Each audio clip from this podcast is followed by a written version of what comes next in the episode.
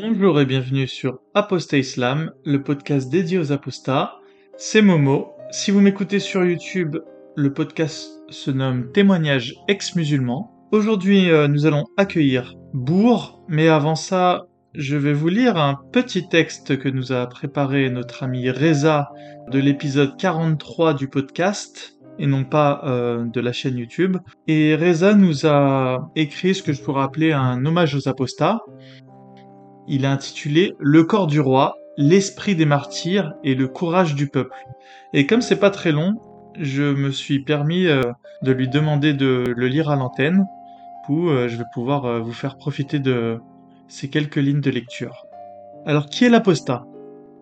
Derrière ce terme, qui a été choisi par ses persécuteurs pour le définir, se cache en fait une essence profonde, celle de l'individu libre dont la morale humaine originelle ne saurait être altérée par aucune forme de dogmatisme. L'apostat n'est en effet pas celui qui abandonne une religion, mais celui qui accepte l'altérité, sans condamnation ni contrepartie, refusant ainsi de se considérer supérieur aux autres par le simple fait de son appartenance spirituelle, mais aussi celui ou celle qui n'applique le dogme que de manière parcellaire par rapport à son application la plus stricte.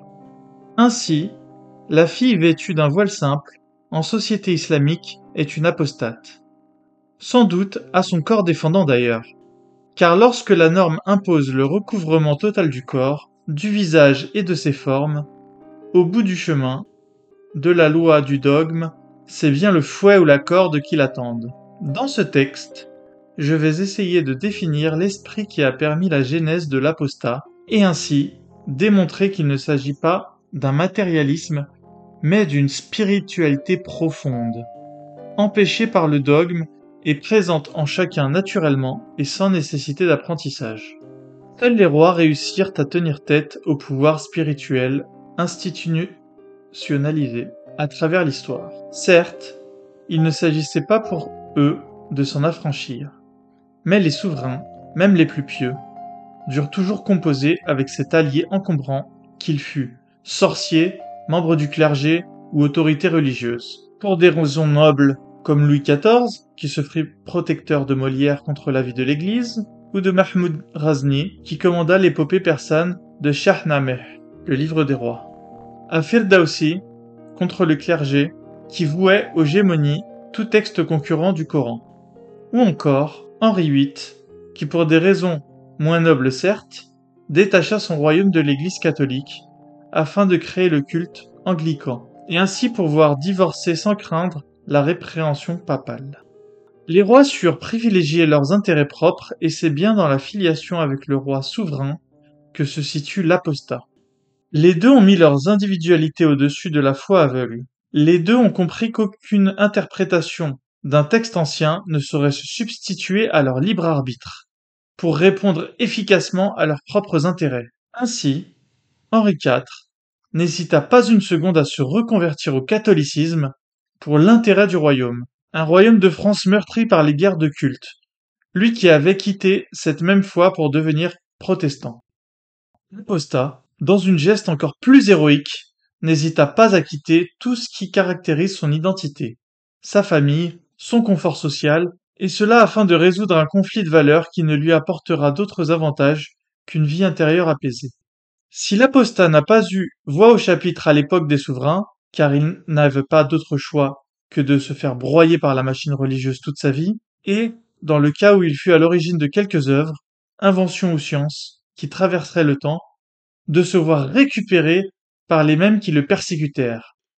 L'histoire ne fut pas avare de tels personnages, si bien que lorsque l'on parle d'âge d'or de l'islam, on laisse sous-entendre que celui-ci eût encouragé un quelconque épanouissement des sciences et des arts. Il en est de même pour la religion juive, dont la communauté s'enorgueillit d'avoir enfanté Einstein, qui fut pour le moins sceptique quant à la véracité des textes bibliques, ou encore Spinoza, qui fut excommunié. Cependant, l'individu libre, à l'ère des nouvelles technologies, de l'individualisme et de la liberté d'expression, a su trouver la maîtrise du narratif et s'imposer non sans courage et sacrifice, face à la communauté. C'est ainsi que l'apostat, par son acte, s'interroge dans la notion même de noblesse et de souveraineté pour les dépasser et leur procurer un sens nouveau, détaché du particularisme royal pour atteindre l'universel. Cependant, la moralité universelle ne remplace pas la spiritualité perdue. Mais cette spiritualité est-elle vraiment perdue? Sadat, qui eut la lourde tâche de succéder au bien-aimé Nasser en Égypte, voulut se montrer comme un raïs pieux. Il multiplia les signes d'un retour de la foi au sommet de l'État, pensant sûrement que ces gestes neutraliseraient toute critique venue des frères musulmans, et lui permettraient de sceller une paix définitive avec son puissant et redoutable voisin Israël. Ce calcul fut pour le moins calamiteux, car il fut assassiné après son discours historique à la Knesset par un frériste, et ce fut le début de la décadence totale de tout le monde arabe, qui abandonna avec la mort de Sadat toute ambition de grandeur, d'intérêt national et de cohésion sociale. C'est ici que l'islam imposa sa primauté définitive face au souverain. Cette terreur ne tarda pas à s'appliquer à toute la société, qu'il fût artiste, syndicaliste, militant des droits de l'homme, écrivain, passant d'une rue fréquentée, croyant d'un culte ou d'une secte, passager d'un bus, femme mal voilée, on ne compte plus les victimes de ce fanatisme voulant imposer sa vision de la paix en répandant la mort. Que ce soit en Algérie, lorsque l'islamisme tenta de s'emparer du pouvoir, ou en Iran, où il y accéda et puis avec la légitimité étatique imposer la mort comme nouvelle composante de la vie en société. Mais sans le vouloir, les islamistes ont créé un lien invisible entre les personnages assassinés et l'apostat. Car lorsque dans la solitude de ses pensées, celui-ci s'interrogeait sur les bienfaits de sa religion, il découvrit avec embarras qu'il s'identifia plus au condamné qu'au bourreau, que le courage était bien du côté de celui qui affronta la meute. Car au-delà de sa nature royale, l'apostat est aussi frère en esprit de tous les martyrs causés par son ancien culte. Finalement, à ce paradis peuplé d'éphèbes et de vierges offerts à des hordes libidineuses, l'apostat préféra le panthéon des grandes âmes mortes en martyrs pour avoir dénoncé l'injustice, ou ces visages innocents qui ne demandaient rien, mais dont la mort n'a fait que dévoiler l'horreur cachée d'un culte faussement pacifiste. C'est bien par l'horreur de la vie innocente, enlevée pour des raisons illusoires, que l'apostat accède à l'infini et peut ainsi se reconnecter à une spiritualité qu'il croyait perdue. L'arc-en-ciel formé par la diversité des caractères des âmes ayant été victime du fanatisme rayonne d'autant plus qu'il contraste avec l'uniformité de la meute formée par les fanatiques. De droite, de gauche, croyants, athées, militaires, civils, riches, pauvres, hommes, femmes, jeunes, vieux, hétérosexuels, homosexuels, nationalistes, royalistes, libérales, universalistes, pacifistes, anarchistes, bellicistes, communistes, tous face à une foule uniforme d'hommes barbus en camis, brandissant le même livre d'une main et une épée de l'autre. L'incarnation par le corps royal et cet esprit de courage dont les martyrs sont le symbole est tout à fait visible aujourd'hui dans les mouvements révolutionnaires qui secouent l'Iran. C'est bien la spiritualité de l'apostat qui est à l'œuvre dans ce processus. Nous aimons la mort comme ils aiment la vie. C'est une phrase attribuée à Jamel Zitouni, un terroriste algérien des années noires. Cette formule, prononcée pour montrer la supériorité de l'engagement des soldats de l'islam face à des peuples endormis par la décadence, prend un autre sens au regard des récents événements en Iran. Certes, le corps des gardiens de la révolution islamique ne lésine pas sur la violence pour calmer les révolutionnaires. Cependant, ceux-ci semblent leur répondre Nos vies valent moins que notre liberté. Et ainsi, démontrer que le combat pour la dignité peut produire autant de radicalité et d'indifférence face à la mort que le fanatisme moutonnier de la religion. L'Iran, qui fut une monarchie pendant 2500 ans et dont l'identité religieuse est définie par le culte des martyrs, accomplit ainsi la réunion du corps du roi et de l'esprit du martyr afin de conquérir sa liberté. C'est bien en découvrant qu'il est un individu libre et souverain, victime de l'arbitraire, et en honorant ses morts que la révolution en cours en Iran a pris forme et perdure. Plus le régime tue et réprime, plus le caractère inéluctable de la révolution se fait sentir. Si bien qu'un des slogans que l'on peut entendre dans la rue est Nous n'avons pas donné tant de martyrs pour nous contenter d'une réforme. Toumaj Salehi, un rappeur iranien dissident ayant subi torture et emprisonnement et actuellement détenu, avait prévenu. Il faudra beaucoup de sang pour arriver à nos fins. Le peuple iranien et demain, d'autres en ont pris conscience et ne semblent pas effrayés. C'est bien par la même inspiration que l'apostat, acculé par ses découvertes, finit par se libérer totalement du dogme, et malgré la pression communautaire, ne peut s'empêcher de partager son expérience et ses pensées, car il chérit cette liberté qu'il s'est offerte à lui-même par un effort intellectuel harassant. Lui non plus n'a pas sacrifié sa vie sociale et son équilibre pour s'arranger avec les Écritures. La supériorité de l'idéal de l'apostat ne se résume pas à un dogme ou à une pensée quelconque, mais réside dans l'universalité de son effort sur lui-même. Car c'est par cet effort qu'il a choisi de se détacher des interprétations alambiquées pour rester attaché à sa communauté, afin de choisir les principes universels de se rattacher à l'ensemble de l'humanité. Cet effort appliqué à une société injuste produit une révolution. Cet effort appliqué à une société juste produit un monde meilleur. Là où j'écris ces lignes, il semble présomptueux d'acter une issue victorieuse aux événements pour en Iran. Et je me garderai de tout triomphalisme, mais le télescopage de la libération de la parole apostate, avec les événements en cours en Iran, laisse entrevoir une culture nouvelle dans ce qui est appelé aujourd'hui le monde arabo-musulman. Les martyrs de la liberté ne manquent pas sur ces terres. Il est temps de les honorer comme nos saints, et leurs esprits doivent nous accompagner, nous inspirer, nous procurer la force nécessaire à nos actions, et surtout, nous devons leur rendre justice par la réappropriation du narratif qui leur a été confisqué. Cette inspiration comme un souffle qui doit libérer le potentiel total de chaque individu libre, ce même potentiel endormi par les effets néfastes du dogme, jusqu'à la victoire de l'apostat sur ses persécuteurs. Signé Azad. À présent, on va pouvoir passer à l'épisode avec notre ami Bourg. Et c'est l'Afrique de l'Ouest et le Sénégal qui vont être à l'honneur aujourd'hui. On va parler également des tarikas qui sévissent dans ce pays, en tout cas de mon point de vue.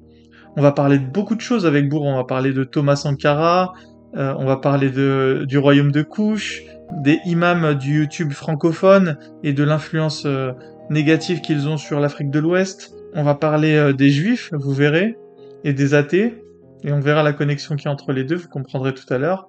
On va aussi parler d'une coupure de courant qui a rendu la lumière à l'esprit de Bourg, et enfin de sa copine de l'époque et comment euh, elle a vécu euh, l'apostasie de Bourg. Et à présent, je vous dis bonne interview.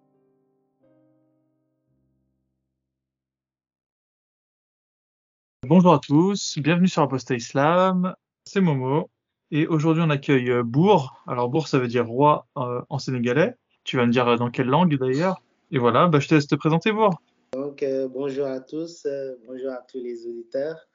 Moi, c'est Bourg, euh, j'habite au Sénégal, euh, à Dakar, j'ai 22 ans, voilà. Et du coup, Bourg, euh, c'est quelle langue C'est un Wolof, c'est la langue la plus parlée en fait. ouais. Presque tout, tout, le ah, monde au Sénégal parle cette langue. Ah, mais par du principe que on connaît pas, on connaît très mal le Sénégal vu de la France. Même si on a des amis à chaque fois sénégalais et tout, ils ne font pas forcément un, un, discours sur leur pays. Bah, D'ailleurs, tu peux nous résumer un peu l'histoire du Sénégal rapidement? Ouais, euh, le Sénégal, c'est comme vous le savez une ancienne colonie française donc, euh, qui a eu son indépendance en 1960, qui depuis a 4-5 présidents. Ça se trouve aussi en Afrique de l'Ouest, euh, complètement dans les côtes. Voilà, je pense que c'est tout ce qu'il y a à savoir. Bah pour le moment, en tout cas, on va développer voilà, au fur et à mesure de l'épisode. Bah, Est-ce que tu pourrais tout simplement nous parler de ton enfance? Bon, je suis né à Dakar donc euh, d'une famille euh, moyenne. Mais ce qui fait la particularité, c'est que bien que ma famille était moyenne, mais on vivait dans, dans un quartier pauvre, donc euh, ça faisait de nous un peu, aux yeux des autres, en tout cas, qu'on était les bourgeois du coin, alors que, bon, moi, je voyais clairement que voilà, il y, avait beaucoup mieux, mais ça va, on vivait tranquille. C'est une petite famille euh, musulmane, comme on en voit ici presque partout, parce que bon, il faut savoir que dans ce pays, euh, il y a 95% de, de, musulmans, donc, et les 5%, c'est les chrétiens, et voilà, c'est en général ça, quoi. Donc, c'est un peu l'environnement dans, dans lequel je suis né. Donc, euh, il faut savoir que quand je suis né, j'avais euh, j'avais des problèmes de, en rapport avec euh, mes poumons. Donc, j'ai dû être trans, transporté en France où j'ai passé deux ans avant de, avec ma mère avant de revenir au Sénégal. Donc, c'est un peu ça mon enfance en fait. Ok, donc tu étais un peu malade souvent pendant ton enfance. Comment est-ce que tu as réussi à obtenir le billet d'avion pour aller en France? Ton père, il avait des contacts avec. Euh, euh, en fait, mon, mon, père, il a vécu aux Pays-Bas.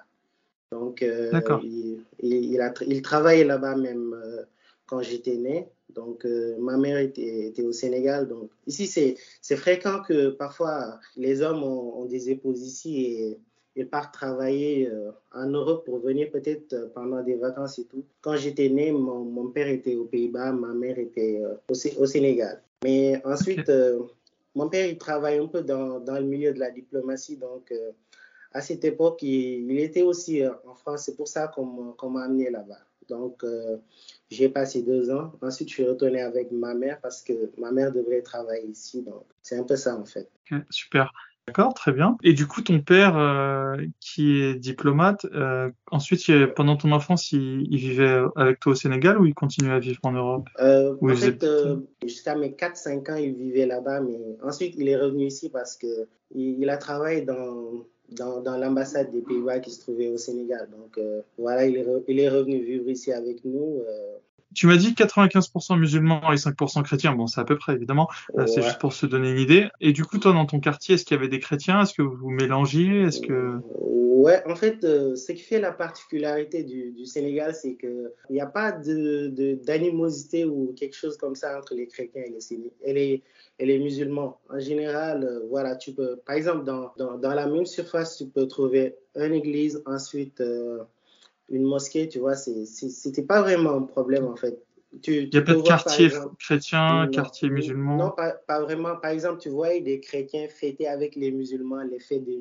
Et à l'école, ça se passait comment entre chrétiens et musulmans? Il n'y avait pas de problème en particulier? Il y, en a toujours pas en fait, mais voilà, c'est un peu ça l'ambiance ici. Oui, c'est super, bah c'est une bonne ambiance et, et c'est pas, c'est pas fréquent. Hein. Il y a plein de pays où Ouais. Les minorités ne se mélangent pas. Ça, j'ai vu, mais, mais, au Sénégal, non, c'est pas vraiment un problème, non. C'est pas un problème, pour, pour, être sincère.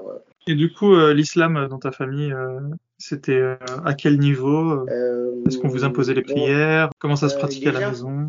Déjà, il faut savoir que pour. je pense que n'importe qui peut s'y reconnaître, mais en général, quand tu es au Sénégal, vers l'âge de 3-4 ans, en fait, dès que tu commences à bien articuler, euh, tu es déjà dans, dans une école coranique. Ça, c'est le passage obligatoire un peu. Un peu moins ces dernières années, mais avant, c'était comme ça en fait. Euh, c'était un moyen déjà pour les parents de que les enfants s'occupent. ensuite, on, on, dit très souvent ici que quand l'enfant commence en, école coranique, pour ensuite aller euh, dans, l'école française, l'enfant est plus, plus, plus, plus, plus intelligent. Je sais pas, c'est comme ça, c'est comme ça que les gens le croient en fait. Et c'est pas totalement faux parce qu'en général, ce qu'on apprend dans les écoles coraniques, c'est, la mémorisation. Donc, euh, dès, ces, dès cet âge, si tu commences à, mémoriser euh, des sourates tout le temps et tout ça, donc c'est plus facile en fait quand, tu es à l'école d'apprendre des leçons parce qu'on va pas se mentir, l'école c'est souvent comme ça, c'est, c'est souvent ceux qui mémorisent le plus qui s'en sortent le plus, je pense. Ok, super, c'est un point de vue. Et toi, euh, du coup, l'école coranique, ça s'est passé comment avec tes professeurs Est-ce que il y avait de la violence ou c'était euh, plutôt bienveillant dans ton souvenir? Hmm, Non, c'était pas bienveillant. Mais en fait, euh, il y a des bons souvenirs parce que quelque part, c'est là-bas que, tes premières amitiés en général se, se, forment. Parce qu'en hmm. général, euh, voilà, il y, a, y, a, tous les petits de tous les quartiers, des, des voisins et tout ça qui, qui, sont dans ces écoles coraniques-là. Donc, voilà. Mais c'était pas forcément euh, bienveillant parce que, bon, on va pas se mentir, les, les maîtres coraniques, euh, c'est c'est des gens qui, tu récites mal, euh, tu, te fais, tu te fais fouetter, donc tu as tout ça dans la tête. Tu te dis que voilà, si, si je ne réussis à mémoriser ce passage-là, donc je, je, vais me faire fouetter. C'était souvent comme ça, en fait. Les parents, ils savent Bien sûr, ils savent, ouais. moi, j'échappais un peu à cette règle parce que, bon, vu, vu que j'étais un peu souffrant, donc mon père disait souvent que, bon, fallait pas me toucher. Ensuite, en plus, mon père est quelqu'un qui n'aime pas trop que quelqu'un frappe ses enfants et tout. Ça doit être parce qu'il, peut-être parce qu'il a vécu en Europe ou je sais pas quoi, mais. Tu penses que c'est son passage en, Europe qui l'a calmé euh? Ouais, parce que mon père a une mentalité quand même. Les, les, les autres disent qu'il a une mentalité occidentale. Voilà, les gens disent ça. En fait, c'est c'est pas un problème de, de voir quelqu'un frapper ton enfant ici. Tu vois, c'est euh, que ça soit à l'école, même à l'école, c'est comme ça. À l'école française, c'est comme ça. Je me souviens euh, en, CP ou ouais, en CP, ouais. Euh, y avait, on avait une maîtresse euh, qui, en fait, c'est pas moi qui, c'est pas moi qui ai frappé, mais euh, le feu m'a touché et j'ai eu, j'ai eu, ça m'a ouvert la tête en fait. Et mon père, il est venu, il a porté plainte, mais finalement, ça, il s'est rien passé parce que, bon, euh, quand tu portes plainte ici, ils vont dire que, bon, c'est normal que, que, le maître frappe. Euh, c'est comme ça que, je sais pas, c'est une, une mentalité, en fait, qu'ils ont ici. C'est comme ça. Attends, c'est comme ça, ça veut dire, est-ce que c'est interdit, mais les professeurs se permettent de le faire quand même, ou alors c'est euh, c'est autorisé, mais on demande juste aux profs de pas trop abuser de ce droit? Voilà, en fait, c'est un peu ça. C'est pas interdit, mais Ouais, ouais, c'est ça en fait. C'est pas interdit. Il n'y a, a, rien qui dit que. En fait, le truc, c'est que par exemple, quand, quand, quand tu amènes ton, ton gosse à l'école, disons que c'est un peu. Tu, tu, le sais en fait. Tu sais que ça, ça c'est un risque. C'est quelque chose qui peut arriver. Donc, euh, tant qu'il n'y a pas de blessure ou des trucs comme ça en général. Euh, c'est bon. Cet après-midi, je parlais avec un Belge et euh, en Belgique apparemment. Enfin, lui m'expliquait, il était professeur en Belgique et un jour, parce qu'il était énervé, il a il a pris euh, un de ses élèves par le col, enfin tu sais, euh, il, lui a tiré le vêtement, mais il m'a dit il l'a même pas fait très fort. Eh ben l'élève est parti se plaindre et, et le professeur euh, il m'expliquait qu'il a il était à deux doigts de, de recevoir un, un blâme de la part de son de, de la directrice. Donc tu vois comme il y a vraiment un écart important ouais, entre les deux mentalités. Ça, ça c'est vraiment quelque chose qui ne se serait pas passé ici. Je pense que Ouais, ça existe en fait, ça, ça existe. Peut-être dans, dans les écoles, euh, dans les écoles françaises et tout, euh, peut-être, ouais. Parce qu'il y a, y a des écoles comme ça, il y a des écoles françaises, euh, pas franco-sénégalais même, parce que, bon, il y a souvent des l'administration, les professeurs, il y a des Français, il y a des Sénégalais, ça existe ici. J'ai fréquenté ce genre d'école aussi ici. Parce que, bon, avec le temps, là, notre vie a complètement changé, donc voilà, j'ai découvert aussi l'autre l'autre face, en fait. Du, le contexte que je disais tout à l'heure, là, ça, ça concerne, en fait, euh, là où j'habitais. Quand je te disais que, voilà, mmh. j'habitais dans, dans, un quartier pauvre. c'était pauvre. voilà, là-bas, c'était comme ça. On n'était pas forcément pauvre, non. Nous, on était dans, dans, la classe moyenne, comme je l'ai dit. Donc, ce qui veut dire que, par exemple, euh, moi, j'avais droit à des consoles de jeux, euh, des ordinateurs, tout ça, c'était c'était pas quelque chose que tout le monde avait, en fait. C'est pour ça que je me faisais facilement des amis et tout ça. Donc, ça, ne te posait pas des problèmes d'être un des plus riches euh, de tes camarades, même si tu n'étais pas riche euh, dans l'absolu? Non, pas vraiment en fait. C'est au contraire, tu as plus d'amis parce que bon, ils veulent jouer avec toi. Presque, voilà, qui vont passer presque tous les jours avec toi. Quand, quand il y a des matchs, ils vont venir te chercher parce que bon, euh, faut te faire plaisir, sinon tu peux, tu peux ne pas les inviter chez toi et des trucs comme ça en fait. C'était pas, pas mauvais en fait, c'était bien. Ouais. Euh, est-ce qu'on t'obligeait à faire tes prières, par exemple? Euh, Obligé, je dirais pas. par exemple, on ne frappait pas pour faire la prière, mais euh, j'avais pas forcément mon mot à dire quand il fallait prier. Quand ton père il t'appelait, il faisait l'appel à la prière, tu, venais faire la prière, il n'y a, pas de, a pas de sujet en fait. voilà, en fait, mon père il, travaille jusqu'à 17 heures, donc les seules prières où il était là, c'était les prières de la nuit. Donc, euh, c'était pas forcément quelque chose de, très difficile parce que, bon, en, même temps, quand on est enfant, euh, c'est on voit pas, pas forcément le problème de prier à côté de son père. Je pense que c'était plutôt souvent de, de, bons souvenirs et tout. Donc, c'est un moment famille. Voilà, c'est ça en fait. Et ta mère, ça, ça se passait bien? Ouais, ouais, ouais. Ma mère, elle, est, elle, est, très bienveillante. Ouais. Ça se passait bien avec elle. Très bien, ouais. Bah, tu m'as l'air d'avoir de la chance. Euh, ça va Tu as eu un, environnement familial assez équilibré, à part euh, euh, le fait que tu étais malade enfant, évidemment. Et tu as combien de frères et sœurs, du coup? J'ai deux grandes sœurs et deux petites sœurs. Ok, d'accord. Cinq enfants. Ok.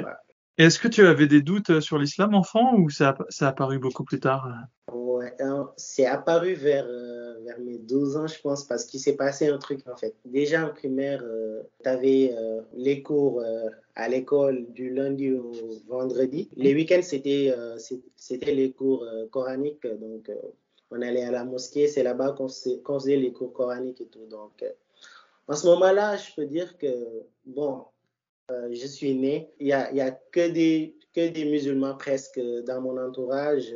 Donc, c'est une certitude que l'islam est la vraie religion. Donc, euh, et puis, euh, quand j'ai passé euh, mon CM2, j'avais, j'avais fait un concours, en fait. C'est, c'est, le concours le plus sélectif du, du Sénégal, ça. C'est pour une école militaire, en fait. Et cette école, je pense que tous les Sénégalais qui écoutent euh, savent de quelle école je parle. C'est le concours le plus sélectif du pays. Il y a des milliers et des milliers d'élèves de, CM2 qui tentent ça et il y a seulement une cinquantaine qui réussissent. Donc, euh, moi, j'avais réussi.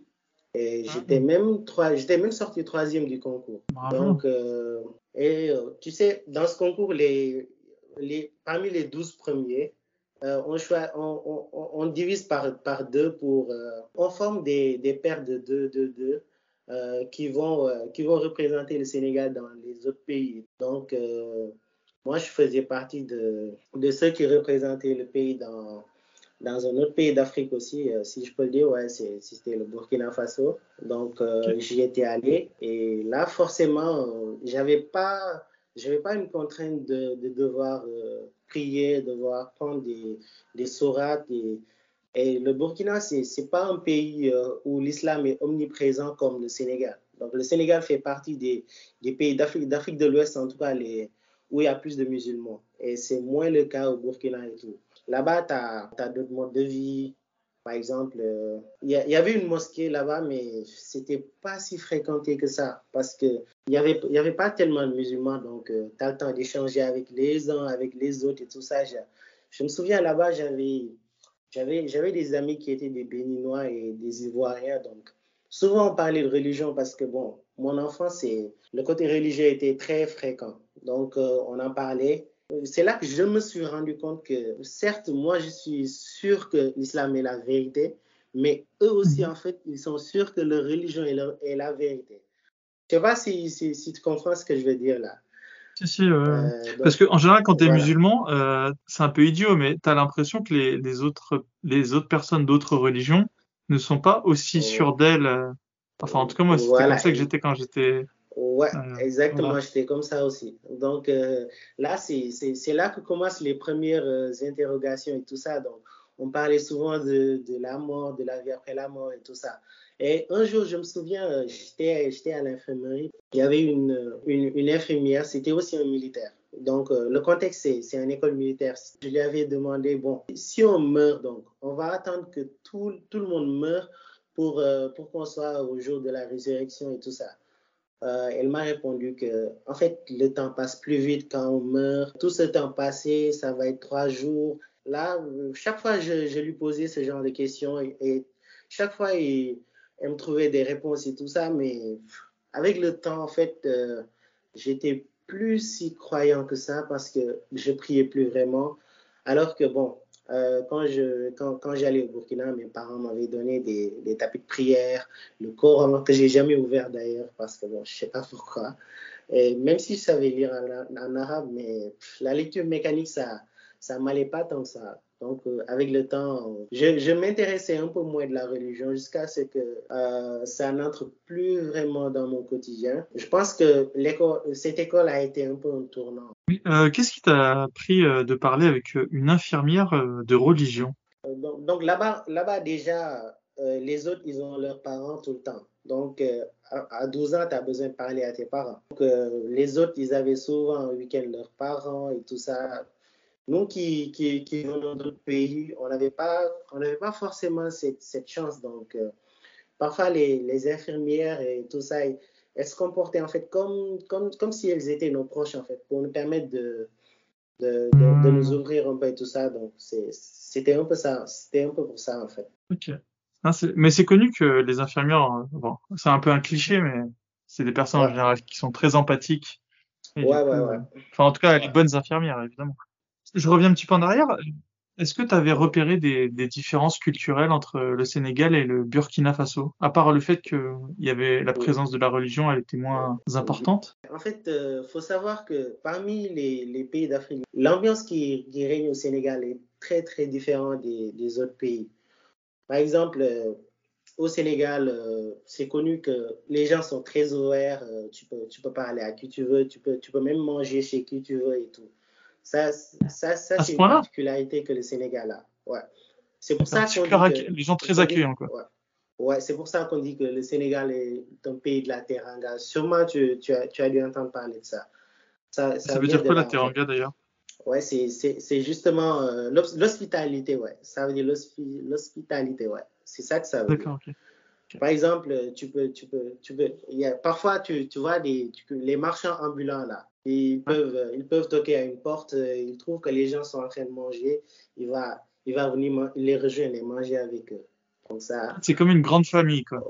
Voilà, ça, ça c'est une chose qui n'existe qu'au Sénégal. Mais voilà, ça, ça a peut-être tendance à un peu disparaître parce que bon, Maintenant, les maisons sont fermées. Avant, c'était pas comme ça. Avant, les maisons n'étaient mhm. même pas fermées. C'était des maisons où tout le monde entrait et sortait comme ils veulent, mais maintenant, c'est un peu moins le cas. Peut-être dans, dans, certains quartiers, ça existe toujours, notamment dans, dans les banlieues et tout. Mais c'est. Pourquoi est-ce que ça disparaît, à ton avis? Euh, Parce que, bon, Dakar est, est devenu une ville euh, où les gens s'occidentalisent, en fait. C'est pas, c'est pas une mauvaise chose parce que, bon, euh, l'ancien système, on a vu que ça crée quand même pas mal de problèmes. Donc, voilà. Maintenant, les gens habitent dans des appartements fermés, ça n'existait pas ça avant. Donc, euh, maintenant, c'est presque partout comme ça. Même dans la banlieue, maintenant, c'est de plus en plus comme ça. Les, les, tu, peux, tu peux habiter dans le même immeuble que quelqu'un et vous ne connaissez même pas. Et ça, avant, ça n'existait pas. Donc, euh, c'est des, choses qui ont changé, en fait. C'est ça. Quand on termine avec le Burkina Faso, bah, tu penses quoi de Thomas Sankara? Thomas Sankara, j'ai l'impression que les gens comprennent mal son, son discours en fait. Parce que bon, euh, quand certains l'utilisent pour, pour revendiquer un anti-France ou un truc comme ça, tu vois. Mhm. Et, ça, c'est pas bah, le panafricanisme. Voilà, ça me fait mal parce qu'en ce moment, les leaders du panafricanisme, ça existe aussi ici au Sénégal. Il y a, il y a Ousmane Sonko qui est comme ça, qui, qui sont, que les, les gens disent que c'est lui le nouveau Thomas Sankara, alors que c'est totalement différent en fait. Thomas Sankara, c'est celui qui disait que le peuple français et le peuple, et le peuple africain ont le même ennemi. Donc, c'est pas quelqu'un qui était un, un, anti-français. Enfin, c'est comme ça que je l'ai compris, moi. C'est qui notre ennemi en commun, alors? Quand il parlait d'ennemi en commun, il parlait souvent de l'élite française. Et je pense qu'il n'avait pas totalement tort parce que, bon, quand tu vois que, par exemple, un Nicolas Sarkozy qui vient en plein Dakar, en pleine université, et dire que l'Afrique n'a pas d'histoire, tu vois, c'est c'est des trucs qui, qui, font un peu mal, tu vois. Donc, euh, as tout, tout, le temps, en fait, à chaque fois qu'un président français vient au Sénégal ou, ou, en Afrique en général, en général, ils disent, ils disent des trucs, franchement, c'est. J'ai aussi. Ils sont maladroits, on va dire. Voilà, voilà, c'est maladroit, en fait.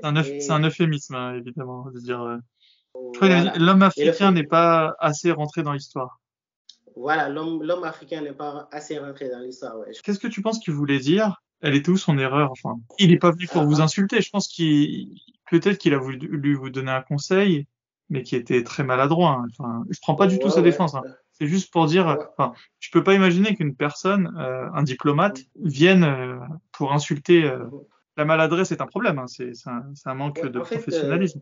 mais qu'est-ce que tu penses qu'il a essayé de vous dire et qu'est-ce qui qu'est-ce qui s'est passé en fait Je pense que en fait, euh, avec le recul, je me dis qu'il voulait juste dire que peut-être que quand, on parle de science ou de découverte ou des trucs comme ça, on parle rarement d'un Africain. Je pense que c'est ça qu'il voulait dire en fait. Mais euh, tu ne peux pas dire ça à un peuple qui, qui, a des références sur tout en fait. Parce qu'en général, euh, dans l'histoire du monde, il y a tout le temps des Africains qui sont pas très, très connu peut-être en Occident, mais en Afrique, on sait très bien qu'ils ont fait ceci ou qu'ils ont fait cela. Donc, euh, dès l'instant où tu dis que l'homme africain n'est pas assez rentré dans l'histoire, c'est, un peu comme si tu insultais tout cet héritage. Parce que, bon, euh, les Africains sont, sont, sont, vraiment très rattachés à tout ce qui est ancêtre, ce qu'ils ont pu faire ou, euh, ou des, des, choses comme ça. Donc, c'est, là qu'en fait, ça, ça crée un petit problème, en fait. Est-ce que tu as des exemples de personnes que, aurais, ouais, par que exemple, tu pourrais citer? Il y a Cheikh, euh, ouais, Diop, par exemple, en sciences. C'est, lui qui a, qui, qui, qui, a, qui a prouvé qu'en fait, euh, l'Égypte antique avait... Il y a, pas qu'il y avait euh, était une civilisation noire, mais à une époque, par exemple, de l'Égypte antique, c'était les Noirs qui dirigeaient, par exemple. Lui, ça, c'est lui qui l'avait démontré. C'était, c'était un savant, c'est un savant sénégalais. Tout le monde le connaît ici. L'université de Dakar porte son nom aussi. D'accord. D'ailleurs, il y a, il y a un reportage euh, qui vient de sortir sur Arte il y a quelques jours, et euh, en fait qui explique qu'il y a eu euh, pendant l'Égypte antique la dynastie des Nubiens avant l'invasion des Assyriens. C'était le royaume de Couche, et en fait c'est des c'est des Nubiens, donc le Soudan actuel, qui ont dominé l'Égypte pendant un siècle. Et le, le roi de l'époque le, est le roi égyptien qui a eu le, le- le royaume le plus grand euh, d'Égypte de toute l'histoire égyptienne en fait. Ah ouais, ouais, euh, ouais. c'est pas, pas, pas rien. Quoi. Et ça a duré un siècle et, et donc du coup c'était le royaume de Couche. Et ils se sont fait, euh, par contre ils, voilà, ils se sont fait euh, éjecter par euh, les Assyriens au, au 7e Ouais. siècle euh, avant Jésus-Christ. Donc ouais, donc du coup Arte confirme bien en fait ce que, Voilà. ce que disaient les, les Africains quoi. qu'il y a bien eu un, il y a bien eu un royaume qui a duré un siècle et qui a régné sur euh, l'Égypte antique et qui était bien un royaume noir puisqu'il il venait voilà. de Nubie. Voilà, c'était, Voilà. ça les, les travaux de, de celui dont je te parlais, là, Cheikh Anta Diop. En fait, il a utilisé le carbone 14 pour, euh, pour euh, voilà, dater des, certainement des momies et tout ça. Donc, c'était ça un peu ses, ses travaux. C'était l'œuvre de sa vie, en fait. Voilà, c'est, c'est ça qu'il a fait connaître partout. Et il y avait aussi des faits politiques et tout ça, mais c'est ça qu'il a fait connaître partout. On va reprendre le fil de notre discussion avec euh, ton adolescence. Euh, Ouais. Du coup, t'as- tu commences à t'éloigner petit à petit de la religion du fait euh, de l'éloignement euh, de tes parents.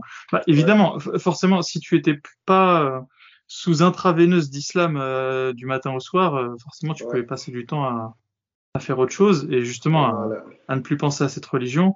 Et c'est logique hein, en vrai hein, que l'éloignement de la religion pouvait se faire. Alors entre là et l'apostasie, je pense qu'il y a il y a un écart. Et, et Ouais, bah, je te laisse nous, combler ouais. l'écart. Qu'est-ce qui s'est passé Ouais. alors entre temps Ouais, il s'est passé aussi beaucoup de choses en fait. Parce que bon, euh, faut savoir que après ça, euh, j'ai pas terminé parce que normalement dans cette école militaire là, je devrais faire sept ans là-bas. Donc euh, j'ai pas finalement terminé ça parce que au Burkina en fait, euh, il y avait il y avait y avait énormément de poussière et moi j'étais allergique à la poussière vu que je suis asthmatique. Donc euh, c'était pas fa- voilà, c'était pas facile de continuer à vivre là-bas donc euh, j'ai dû retourner au Sénégal. Donc, euh, quand je suis retourné au Sénégal, euh, j'ai fréquenté une école, euh, une école, une école turque qui, qui existait ici, mais qui n'existe plus en ce moment parce que bon, son propriétaire a, a été accusé de, de faire partie d'un des financements de, du terrorisme ou un truc comme ça. En tout cas, l'école a été fermée ensuite. Mais c'est- dans cette école que voilà, j'ai fréquenté d'autres, euh, des gens, d'autres cultures et tout ça. Parce qu'il faut savoir que c'est une école très prestigieuse, vu que, avec le temps, en fait, ce que j'ai pas dit, c'est que mon père, il a eu des promotions et tout ça. Donc, euh, le niveau de vie, en, tout cas, a un peu augmenté dans la famille. Donc, on a même déménagé dans, dans un quartier, euh, voilà, dans, dans un quartier bourgeois où on avait un grand appartement et tout ça. Donc, la vie a complètement changé à mon retour. Euh, là, j'étais à la maison, j'ai une bonne connexion et j'avais j'avais des amis et tout ça dans, dans cette école turque. Il y avait aussi des Turcs et tout ça. C'est une école bilingue. C'est une école où on apprenait Tu avais des. Turcs euh, en- Ouais, au ouais, ouais, Sénégal? ouais, il y en avait beaucoup. Ouais, ouais, il y en avait. Ok, ouais. excellent. Et alors, euh, a- tu les a- voyais comment les Turcs à l'époque? Il y avait, il y avait aussi des Français, il y avait tout. Parce que c'était une école, en fait, où, euh, En général, c'est les expatriés euh, occidentaux qui Hmm. fréquentaient surtout. C'était une école comme ça. Voilà. Donc, euh, je fréquentais des Turcs. Ouais, les Turcs étaient, étaient, étaient très croyants, mais à l'école, c'était pas quelque chose qui se voyait. Donc, euh, c'est- pas ça qui, qui m'influençait ou un truc comme ça. Mais euh, à la maison, voilà, j'ai commencé à, à fréquenter un peu YouTube euh, avec, euh, avec les, les prédicateurs français euh, Rachid El Jai. Je sais pas si tu connais. Hmm. si, si, tout le monde le connaît, t'inquiète. Voilà, Hassani Hussein. il y en avait beaucoup, il y en avait beaucoup. C'est Boussena aussi, ouais. Il y, en, a- il y en avait beaucoup en fait. Donc, je commençais à, à regarder les vidéos matin, midi, soir, tout le temps. Avec le temps, je sais pas ce qui s'est passé, mais j'étais devenu même beaucoup, beaucoup plus croyant que mes parents en fait. Même mes parents n'étaient pas croyants à ce point. Donc, euh, voilà, je, pour, pour te donner un exemple, par exemple, je me, levais, je me levais à 5 heures du matin pour aller à la prière à la mosquée. Je faisais toutes mes prières à la mosquée. Même quand j'étais en classe et que c'était l'heure de la prière, je trouvais un moyen de sortir et d'aller prier. Donc, sous l'influence euh, de, des ouais. prédicateurs français. Au- au- voilà, des prédicateurs, ouais. Ah, C'était principalement ça, ouais. Et Euh, pourquoi est-ce que tu n'écoutais pas des prédicateurs euh, sénégalais? Au Sénégal, euh, c'est- pas vraiment l'islam que, que vous connaissez que, que, que vous connaissez en Europe en fait, parce que l'islam au Sénégal est influencé par les traditions locaux, les tarikas et tout ça. Donc euh, c'est Ça te plaisait pas euh non non non pas vraiment non parce, Parce que naturellement, on pourrait se dire que tu, tu aurais été d'abord euh, attiré par Ouais. l'islam de ton, de En- ton pays, quoi. en je veux fait, dire. en, fait, en fait, au Sénégal, dès que tu es né, euh, de la même manière que tu es musulman, tu hérites l'islam de tes parents, tu hérites en même temps les tarikas de tes parents aussi. Vous étiez euh, dans quel tarika, vous Euh, Avec tes parents? dans, ouais, dans, dans, dans, dans, le, dans la Tariqa Tijaniya. Je sais pas si, si tu connais, ça vient du Maroc en fait. Moi, je connais, mais vas-y, euh, raconte, explique Voilà. aux, aux auditeurs c'est quoi comme tarika Voilà. En fait, il faut savoir que euh, ça, ça a rapport avec la colonisation parce que bon, vers, la, vers les années 60, euh, la décolonisation, il y avait, il y avait les rois locaux, par exemple, les Ladjor, euh, les, autres rois locaux qui, combattaient avec, avec, avec les armes les Français. En même temps, il y avait aussi des, euh, des, des, chefs religieux musulmans qui combattaient aussi les Français, mais de manière pacifique. C'est ça qu'on appelle ici la, c'était la résistance pacifique. Donc, c'était eux qui, euh, qui appelaient euh, la population, par exemple, aux désobéissances. Ils ont eu même pas mal de problèmes avec, avec les colons à l'époque. Ils ont été enfermés et tout ça. C'est c'est ces gens-là qui ont formé les tarikas qu'on qu'on a aujourd'hui là.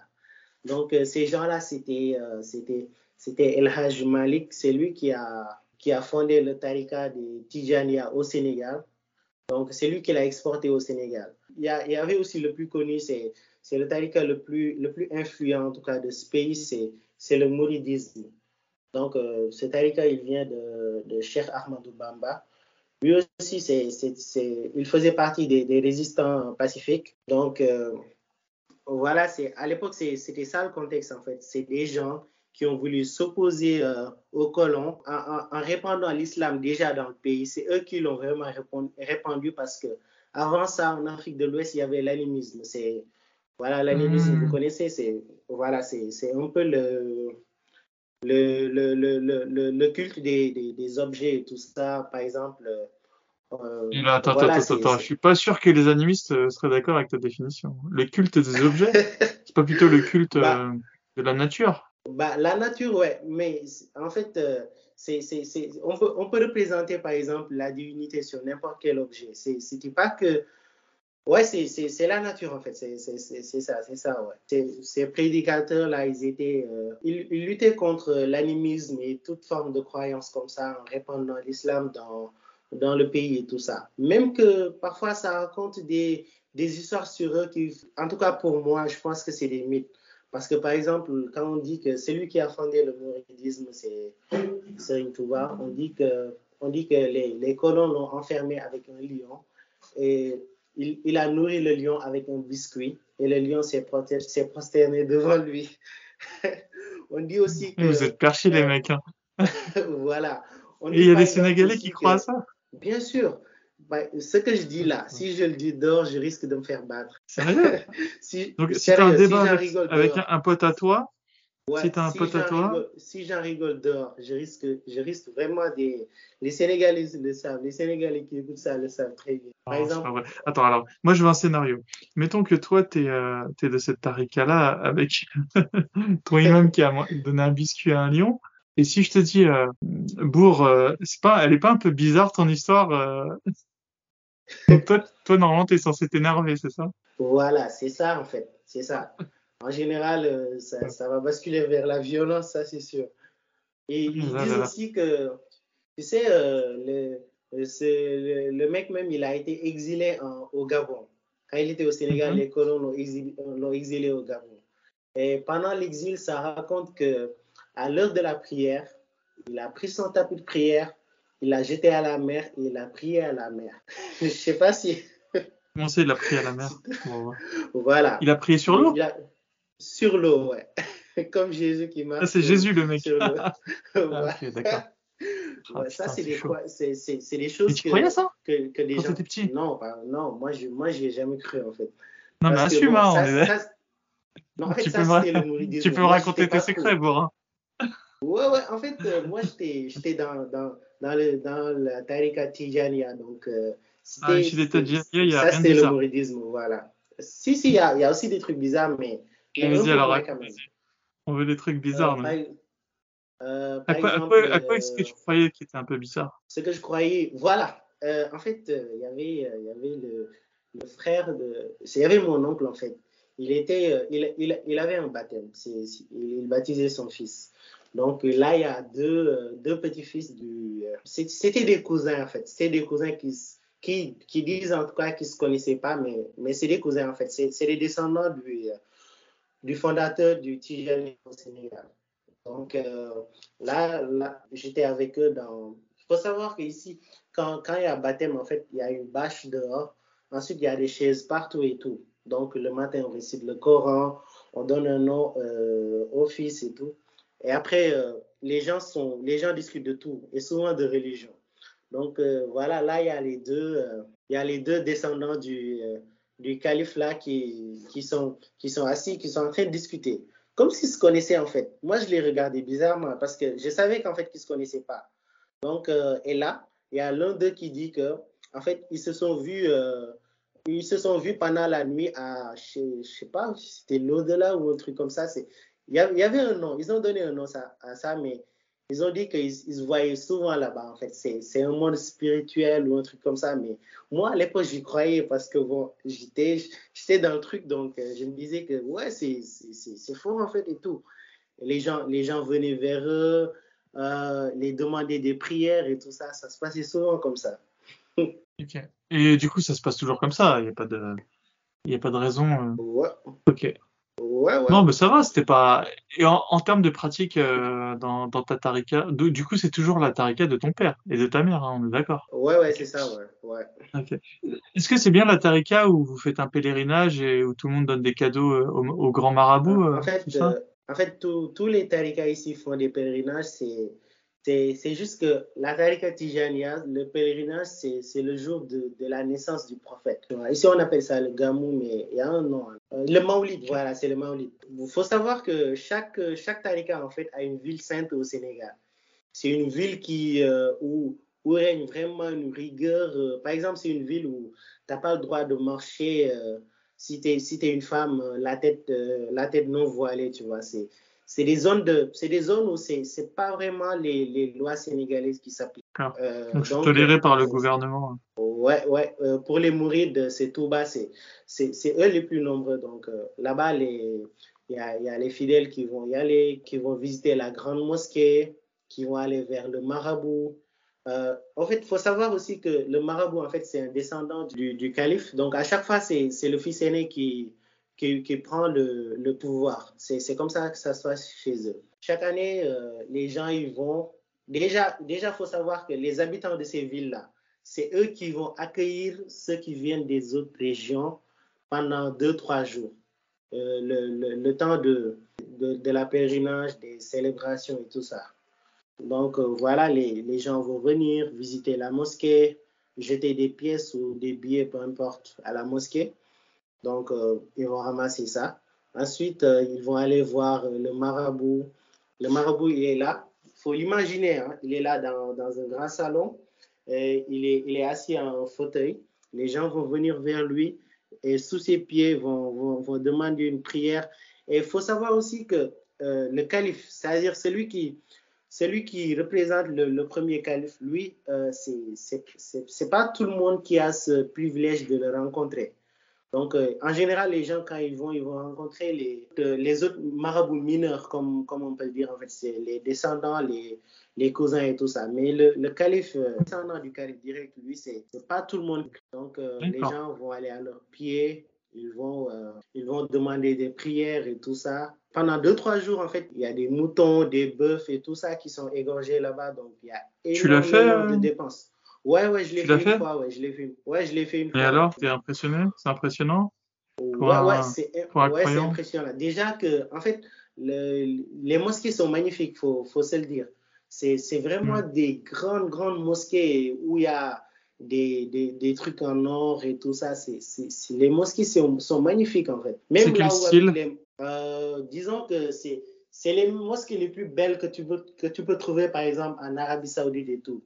C'est des choses que tu vas trouver là. C'est un style, euh, c'est le style de l'Arabie Saoudite? Ouais, ouais, c'est le style. Dans la décoration, c'est quoi des, c'est avec la calligraphie, la calligraphie. Euh, euh? ouais, pour, pour, la décoration, il y a souvent des versets du Coran en, en très grand et tout ça. En général, les gens sont, disons que, ils sont plus investis quand il, quand il s'agit des tarikas que quand il s'agit même de, du prophète et tout ça, en fait. Ils suivent plus le, le marabout que le prophète. Ça, ça c'est un truc qui existe ici et que tout le monde le sait. C'est pas, pas censé être de la, du shirk? De l'association? ouais, je vais dire. Vous en parlez entre vous? euh, Comment vous le justifiez que c'est pas du shirk? par, euh, par, exemple, quelqu'un qui est dans un tarika, en général, quand il jure, il va pas jurer sur Dieu, il va jurer sur son marabout. Donc tu vois à quel point c'est fort. Mais est-ce qu'entre vous, quand vous vous dites euh, est-ce que c'est du shirk, euh, euh, comment vous arrivez à, justifier le truc? en, général, c'est ceux qui posent cette question, c'est souvent ceux, ceux qu'on appelle ici les, les ibadou. Les, ça, ça vient de ibadallah qui veut dire esclave de Dieu. C'est les salafistes en tout cas, c'est un peu des salafistes parce que c'est des gens qui, voilà, qui appliquent le corps. Ce sont qui étaient formés en Arabie Saoudite. Voilà, ces gens-là, en général, au Sénégal, ils sont, ils sont très marginaux. C'est des gens que, que, les gens de Tarika détestent. Ils se détestent entre eux, en fait. oui, sans blague. Euh, c'est le business, voilà. hein. Voilà. En fait, ceux qui sont dans le Tarika vont dire que, voilà, ces, ces gens-là, c'est des anti-Tarika anti et tout ça. Et ces gens-là vont dire que euh, vous, ce que vous faites, en fait, c'est pas l'islam. Euh, vous, vous faites du shirk, vous faites ceci, cela. Et en général, euh, ils sont, ils sont, ils sont très, ils sont même, euh, c'est des gens que tu, tu, vas voir qui vont se laisser pousser la barbe, qui portent des pantalons qui n'arrivent jamais aux pieds et tout ça. Donc, c'est, c'est des gens qui vivent euh, des vies marginaux ici au Sénégal. Ok. Donc, au, Sénégal, c'est marginal. Mais en France, c'est à la mode. Hein. Voilà. il y, en a de plus en plus. Hein. Est-ce qu'il y en a de plus en plus au Sénégal? Ou pas particulièrement non, non, non, pas particulièrement, non. Non, intéressant. Surveillez-les. Hein, parce que en fait, c'est, euh, en fait, c'est, pourquoi ça va, ça, ça, je pense pas que ça va marcher ici parce que, en fait, l'islam que proposent les tarikas ici, c'est mélangé à, à, la tradition. Donc, les gens sont plus à l'aise euh, dans l'idée de pouvoir, par exemple, faire des choses qui sont en même temps religieux. Parfois, même les gens s'y perdent. On ne sait pas vraiment ce qui sort du religieux ou, ou de la tradition. Donc, euh, voilà, les, les, gens sont très à l'aise dans, dans ça, donc il y a peu de chances que des gens soient radicalisés ou un truc comme ça. Ça, il y a très peu de chances même. Ok. Non, mais c'est intéressant. Bah, vous avez vraiment réussi à créer euh, votre islam à vous, et c'est super intéressant. Bah, J'espère qu'à minima, euh, bon, moi, mon rêve, c'est que tout le monde apostasie, mais, mais au moins, vous aurez votre truc euh, local. Ouais, non, mais c'est bien. bien. au moins, vous n'êtes pas, vous êtes pas sous la domination des Saoudiens. C'est déjà, voilà, déjà ça. En fait, il y a, y a une période où ces gens dont je te parlais là, justement, ils se faisaient recruter par, euh, par l'État islamique et tout ça sur, euh, sur, sur, sur, Facebook, je pense. Ouais, ouais c'était sur Facebook. Ouais. C'était devenu un phénomène. C'est pour ça que l'État avait pris, je pense, des, des, mesures sur ça. Par exemple, euh, si tu dois rejoindre des pays comme ça, tu te faisais contrôler ou des trucs comme ça. Ça mm, existait, c'était vraiment très grave à l'époque. Il y en a connu, toi ou... Non, pas vraiment, mais euh, en fait, euh, j'en ai connu un, mais c'est pas quelqu'un avec qui euh, j'avais j'avais des liens ou un truc comme ça. C'est quelqu'un que je connaissais de loin. Il était professeur ici au Sénégal, donc il s'est fait C'était pas marginal. Hein. Voilà, je, ne sais pas par quelle magie, mais il est revenu. Aussi. Ok, bon, bah, je pense qu'on a on a bien fait le tour des tarikas. en tout cas, c'est intéressant. Bah, du coup, vas-y, parle-nous de ton chemin vers l'apostasie, là. On a envie de, envie de savoir. Sauf s'il y a des choses à rajouter sur les tarikas, vas-y, que tu veux. Ouais, ouais. En fait, euh, les tarikas, c'est, pour moi, c'est, c'est, vraiment la, la, plus grosse arnaque qui existe dans ce pays, en fait. Parce que bon, déjà, faut savoir que c'est des gens qui, qui sont, c'est pas des riches, c'est des, des ultra riches en fait. Pas riches parce que ils ont, ils ont des entreprises ou quelque chose comme ça, non, c'est c'est parce qu'en fait, euh, ici, euh, déjà, le, travailleur moyen, en général, il va faire des, petites cotisations de, par exemple, de, de 1000 francs. 1000 francs, c'est rien, c'est moins de 2 euros. Mais imagine dans, sur des millions de gens, donc c'est beaucoup d'argent. Euh, tu as aussi, surtout, en fait, les, les, plus grosses participations, c'est des Sénégalais qui vivent à l'extérieur. C'est des Sénégalais qui vivent en Europe, qui viennent qui offre par exemple des limousines, des millions, beaucoup d'argent en fait à, ces gens-là. Donc, c'est des gens qui vivent bien. Et rien que le fait de porter leur nom de famille en fait te garantit une belle vie au Sénégal. C'est mhm. souvent comme ça. Voilà. Et, et, leur influence est telle que, par exemple, tu peux pas faire, par exemple, une campagne présidentielle sans, sans aller visiter euh, ces, ces marabouts. Si tu fais, hmm. c'est la défaite assurée, en fait. C'est pour te dire à quel point ils sont. Donc chaque candidat a son marabout à lui. Euh. Ouais, ouais, mais, mais ils sont obligés, en fait, de faire le tour de tous les marabouts pour, euh, pour gratter des, des, des votes partout. C'est comme ça, en fait. D'accord. c'est une forme de corruption comme une autre. Hein. Et tout ça, tu l'avais remarqué avant ou, ou c'est maintenant que tu as posté que tu, que tu as un discours aussi. Euh, avant, avant c'est ferme En fait, euh, si tu es né, euh, si es né, les choses sont passées comme ça, tu te poses pas vraiment ces questions, tu vois. Pour toi, c'est normal qu'ils vivent comme ça parce que bon, c'est des gens qui ont un temps, qui voilà, c'est comme ça qu'on les voit en fait.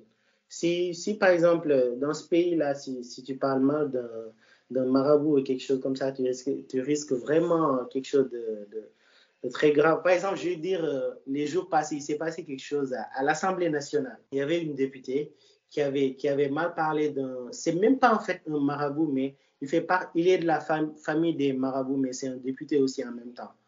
Il a mal parlé de lui. Euh, il, y a, y a, y a, un mec, c'était un député, je pense, euh, qui a quitté le, les sortes de loges à l'Assemblée, qu'il a mis un gifle alors qu'il est, que la femme était enceinte déjà. Et le pire, c'est que les gens défendaient ce mec en disant que la femme, elle avait qu'à pas mal parler. Tu vois, c'est, c'est des choses, c'est des choses qui arrivent ici et que tu peux rien faire, mais c'est, c'est vraiment des choses qui font mal, en fait. Ça fait encore plus mal et euh, c'est très, c'est très difficile à dire, mais euh, vu de France, on n'a pas du tout euh, ces histoires-là. Mais en France, ce serait, ça serait, ça serait incroyable d'avoir une histoire dans, Enfin, c'est un peu ah triste pour l'Afrique euh, de voir que vous en êtes encore là euh, à un niveau politique. Hein. Honnêtement, les gens du peuple euh, chez nous, ils valent pas mieux que les vôtres. Hein. C'est, enfin, on a les mêmes. Par contre, qu'au niveau politique, ça veut dire des, élus, des représentants, tu as des comportements aussi primaires, aussi idiots. Voilà, c'est triste, quoi. C'est et en plus, ce qui est encore plus, c'est même pas la gifle qui est triste, c'est que derrière, euh, tout le monde trouve ça normal, quoi. Enfin, c'est encore pire. Voilà, voilà, ah, c'est ça le problème, en fait. C'est ça. Bon, ben, on, compte sur toi pour euh, changer les choses. Hein. Tout n'est pas perdu. Il y a une jeunesse en Afrique. Euh. D'ailleurs, la chance de l'Afrique, c'est que vous avez beaucoup de jeunes. Hein, donc, la, la, la, génération d'aujourd'hui peut rapidement remplacer bah, la génération d'avant. Il n'y a, pas, y a pas de souci. La, la population africaine est très jeune. C'est la chance qu'on a. Non, il y, a un coup à jouer hein, pour la jeunesse africaine. Enfin, j'espère. Il y, a, y, a, une sorte de conflit de génération, je sais pas comment ça se dit, mais ah, euh, en, ce moment, c'est quelque chose de, de, très présent dans, dans, dans, le continent parce que bon, les anciens trouvent que maintenant les jeunes s'occidentalisent. Voilà, c'est comme ça. Il y, a, il y a plein de choses qui existaient avant, mais que les jeunes n'acceptent plus vraiment, tu vois. Partout, à la télé et tout ça, tu as tout le temps des émissions où il y a les vieux qui se plaignent que, voilà, les jeunes ont tendance à oublier l'islam, à se, à se, comporter comme tel, comme tel. Il y, a, il y, a, tout le temps des émissions comme ça à la télé, mais ça n'atteint pas les jeunes parce que les jeunes ne regardent même plus la télé déjà. Déjà, ouais, c'est sûr. voilà. les, les, vieux n'ont pas compris que les jeunes ne regardent plus la télé. voilà.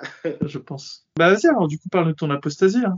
Donc, il faut savoir que à partir de, de, de, de cet instant-là, dans, dans, les pratiques extrêmes, en fait, me, le, me lever à 5 heures et aller, aller, aller prier alors que j'ai cours dans 2 heures. Euh, ensuite, euh, voilà, ça, ça représentait en fait beaucoup de sacrifices, mais au début, c'était pas forcément difficile parce que, bon, j'ai arrêté d'écouter de la musique, j'ai arrêté certaines fréquentations, tout ça, tout ça, c'est, juste parce que c'était juste pour l'islam, en fait.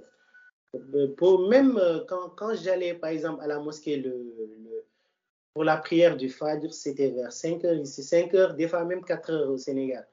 Donc, euh, je, il, y avait, il y avait maximum 15 personnes à la mosquée parce que, bon, il faut savoir que en général, au Sénégal, les gens ne prient pas à cette heure-là. Les gens prient Fajr dès qu'ils sont réveillés. Donc, euh, à la mosquée, il y avait maximum 15 personnes et j'étais le seul qui était jeune. En général, c'était que des vieux, en fait. Donc, à chaque fois, à cette heure-là, j'étais euh, celui qui était derrière l'imam, en fait. Celui qui faisait l'appel à la prière et tout ça. Donc, euh, tout le monde me connaissait, euh, surtout les, les imams et tout ça, parce qu'il faut savoir que, à moins que je ne sois pas à la maison, un truc comme ça, toutes les prières, je les faisais à la mosquée. Donc, tout le monde me connaissait à la mosquée. Mes parents étaient forcément fiers. Donc, voilà, c'est dès que je passais, il y a les vieux qui me saluaient et tout ça. Donc, ça rendait fier un peu mes parents. Mon père n'était pas quelqu'un qui allait toujours à la mosquée. Lui, c'était que les vendredis, en fait. Parce qu'il n'avait pas forcément trop le temps. Donc, euh, quand il croise des fois les vieux, ils lui disent que ah, ton fils, euh, c'est vraiment quelqu'un de courageux, c'est ceci, cela. Donc, voilà. Donc, euh, avec le temps, c'était vraiment très difficile à vivre parce que, bon, il faut savoir que même à l'époque, ma copine de, de l'époque, on se voyait presque jamais. T'avais une copine à l'époque, c'est quoi cette Ouais. histoire fait, Alors que- euh, Tu faisais la, la prière le matin Euh, à 5 en fait- heures et après t'allais voir ta copine. euh. En fait, non, on s'est connus avant que je sois vraiment, vraiment dans la religion. Donc, euh, j'étais en classe de seconde, on s'est connus. Ensuite, quand j'étais vraiment dans la religion, c'était très difficile d'être avec elle parce que, en même temps, je me disais que je l'aimais, mais en même temps, je me disais que si je suis si croyant que ça, je, je, je dois m'en éloigner. Mais chaque fois, en fait, euh, je faisais ce, je, je cherchais les, les prêches qui, qui, qui allaient dans mon sens. Par exemple, je me dis que, bon, euh, si j'ai une T'en as trouvé ou- pa- bah oui, euh, j'ai vu une conférence de, je sais pas, de- c'était de qui encore? C'était d'Assani Hussein, je pense, euh, qui disait que bon, tant que tant qu'il y avait, je sais pas, tant qu'il y avait il y avait quelqu'un avec vous, donc c'était pas un problème parce que il y a, y a un hadith, je pense, qui disait que là où deux hommes, deux- un homme et une femme euh, sont, il y a Satan au milieu, je sais pas, c'était c'était un peu un truc Oui, comme oui, ça, oui, ça? oui, c'est ça. Euh, Là où un voilà. homme est avec une femme, euh, Satan est entre eux deux. Voilà. Mais euh, d'accord. Donc, il te fallait un faisais- chaperon à chaque fois. Voilà, donc à chaque fois qu'on se voyait, c'était dans des lieux publics et tout ça. Hmm. Donc, euh, ce changement de, de vie, c'était vraiment très difficile à tenir parce que, bon, par exemple, euh, le mois de Ramadan, par exemple, j'ai cours le lendemain et il faut que j'aille à la mosquée, surtout pour les prières de, de comment ça s'appelle encore, les prières du Ramadan la nuit, là. Ah, où tu parles de Tarawih Voilà, c'était les tarawih. Tarawih. Euh, Ok, d'accord. ouais, j'étais tout le temps là. En fait, c'est, ça, ça a commencé à devenir difficile. J'écoutais plus de musique, j'écoutais que du Coran et tout ça. Je commençais vraiment à détester quelque part euh, mes sœurs parce que je me disais qu'elles sont pas voilées, elles sont en train de pécher. J'étais vraiment dans cet état d'esprit-là. Est-ce que euh, tu leur faisais des rappels à la religion? Ouais, tout le temps. Il, il m'appelait, il m'appelait Ibadou d'ailleurs. Oh, le relou. Ouais, il m'appelait comme ça en fait. Parce que j'étais tout le temps, Ah, je leur disais tout le temps, ouais. En fait, euh, tu sais qu'à chaque fois que tu sors la tête découverte là, à chaque fois qu'un homme te regarde, tu prends des péchés. Et là, ils me disent, Bah, laisse tomber toi. Des trucs comme ça, quoi. Chaque fois, c'était comme ça, en fait. Je leur faisais des rappels. En fait, toi, tu pries, c'est trop rapide, prends ton temps et tout ça. Chaque fois, je leur faisais des rappels comme ça. Même mes, mes amis, tout le temps dans, dans mes stories WhatsApp et tout ça, c'était des rappels. Euh, j'ai vécu comme ça pendant plus d'un an, un ou deux ans, environ deux ans, ouais. En plein milieu de, de, l'année de mon terminal, il y, a, mes parents qui ont déménagé en fait. Parce qu'il faut savoir que mon père avait une maison, mais c'était un peu éloigné de, de, là où on habitait. Donc, euh, au début, c'était très, très, difficile de déménager parce que nous, on avait no, nos écoles juste à côté là-bas. Et voilà, je, je connaissais personne ici parce que c'est pas fort où il y a trop de gens et tout ça. C'est un quartier où on habite là, un quartier où les maisons sont, sont distancées. Il y a, tu, tu, trouves une maison, tu marches encore euh, une ou deux minutes avant de croiser une autre maison parce que c'est une zone, euh, c'est une zone un peu touristique et tout ça. En général, c'est c'est un quartier où euh, voilà les célébrités et tout, ils ont des maisons de vacances. Donc maintenant qu'on qu'on habitait là, il y avait les vacances. Euh, J'étais sou souvent seul euh, dans ma chambre. Voilà, je, je, je, prenais le temps de réfléchir. Il faut savoir qu'en fait, même quand j'étais j'étais dans la religion, j'avais tout le temps des, des, des, des, questions qui me venaient en tête tout le temps. Mais souvent, je me disais qu'en fait, c'était euh, par exemple, euh, même le fait de l'existence de Dieu, en fait, c'est n'est pas quelque chose de, de, de, de, acquis pour moi, en fait, par rapport aux autres. Mm. Par exemple, les autres, c'est ici, bon, j'ai jamais croisé d'athée déjà. Ils savent même pas c'est quoi un athée. En général, euh, ils croient que c'est les, les, juifs sont athées, en fait. C'est les juifs qu'ils appellent athées, en fait. Les juifs, ils sont athées? En fait, il faut savoir que au Sénégal. Qu'est-ce que c'est que ce mélange?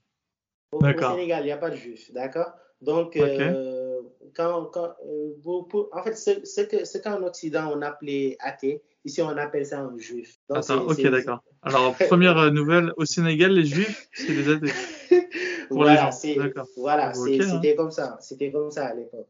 Donc, euh, okay. voilà.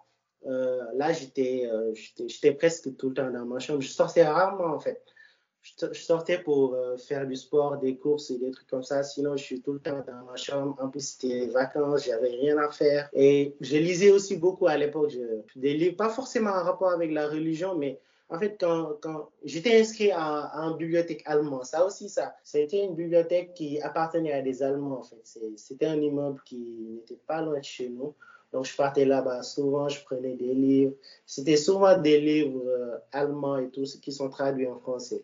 Donc, euh, je lisais ces livres, je découvrais d'autres cultures, d'autres façons de penser, des trucs comme ça. En plus, à l'école, j'étais quelqu'un qui aimait beaucoup euh, la philosophie, même si j'étais, j'étais pas en matière, j'étais pas en filière littéraire, mais c'était la matière que je préférais en fait. Euh, souvent, euh, je me renseignais, je regardais des vidéos qui parlaient de, philo, de des trucs comme ça. Donc, je regardais un peu moins les, les prédications et tout ça. Donc, euh, là, je commençais à me poser des questions. Je me disais que, par exemple, si l'islam n'est pas la vraie religion, donc, ça veut dire que j'aurais perdu toute une partie de ma vie.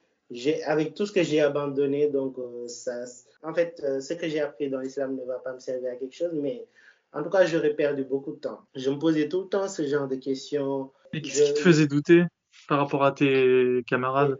Voilà, J'arrive pas à comprendre ce que, que tu trouvais étrange. Voilà, en fait, il faut savoir que, par exemple, au, au Sénégal, il y a beaucoup de gens qui, qui, peuvent te réciter le Coran de bout en bout, mais qui ne savent pas réellement ce que ça veut dire, en fait. C'est des récitations mécaniques. Beaucoup de gens okay. pensent que, par exemple, la, la signification, en fait, c'est quelque chose qui n'est pas donné à tout le monde.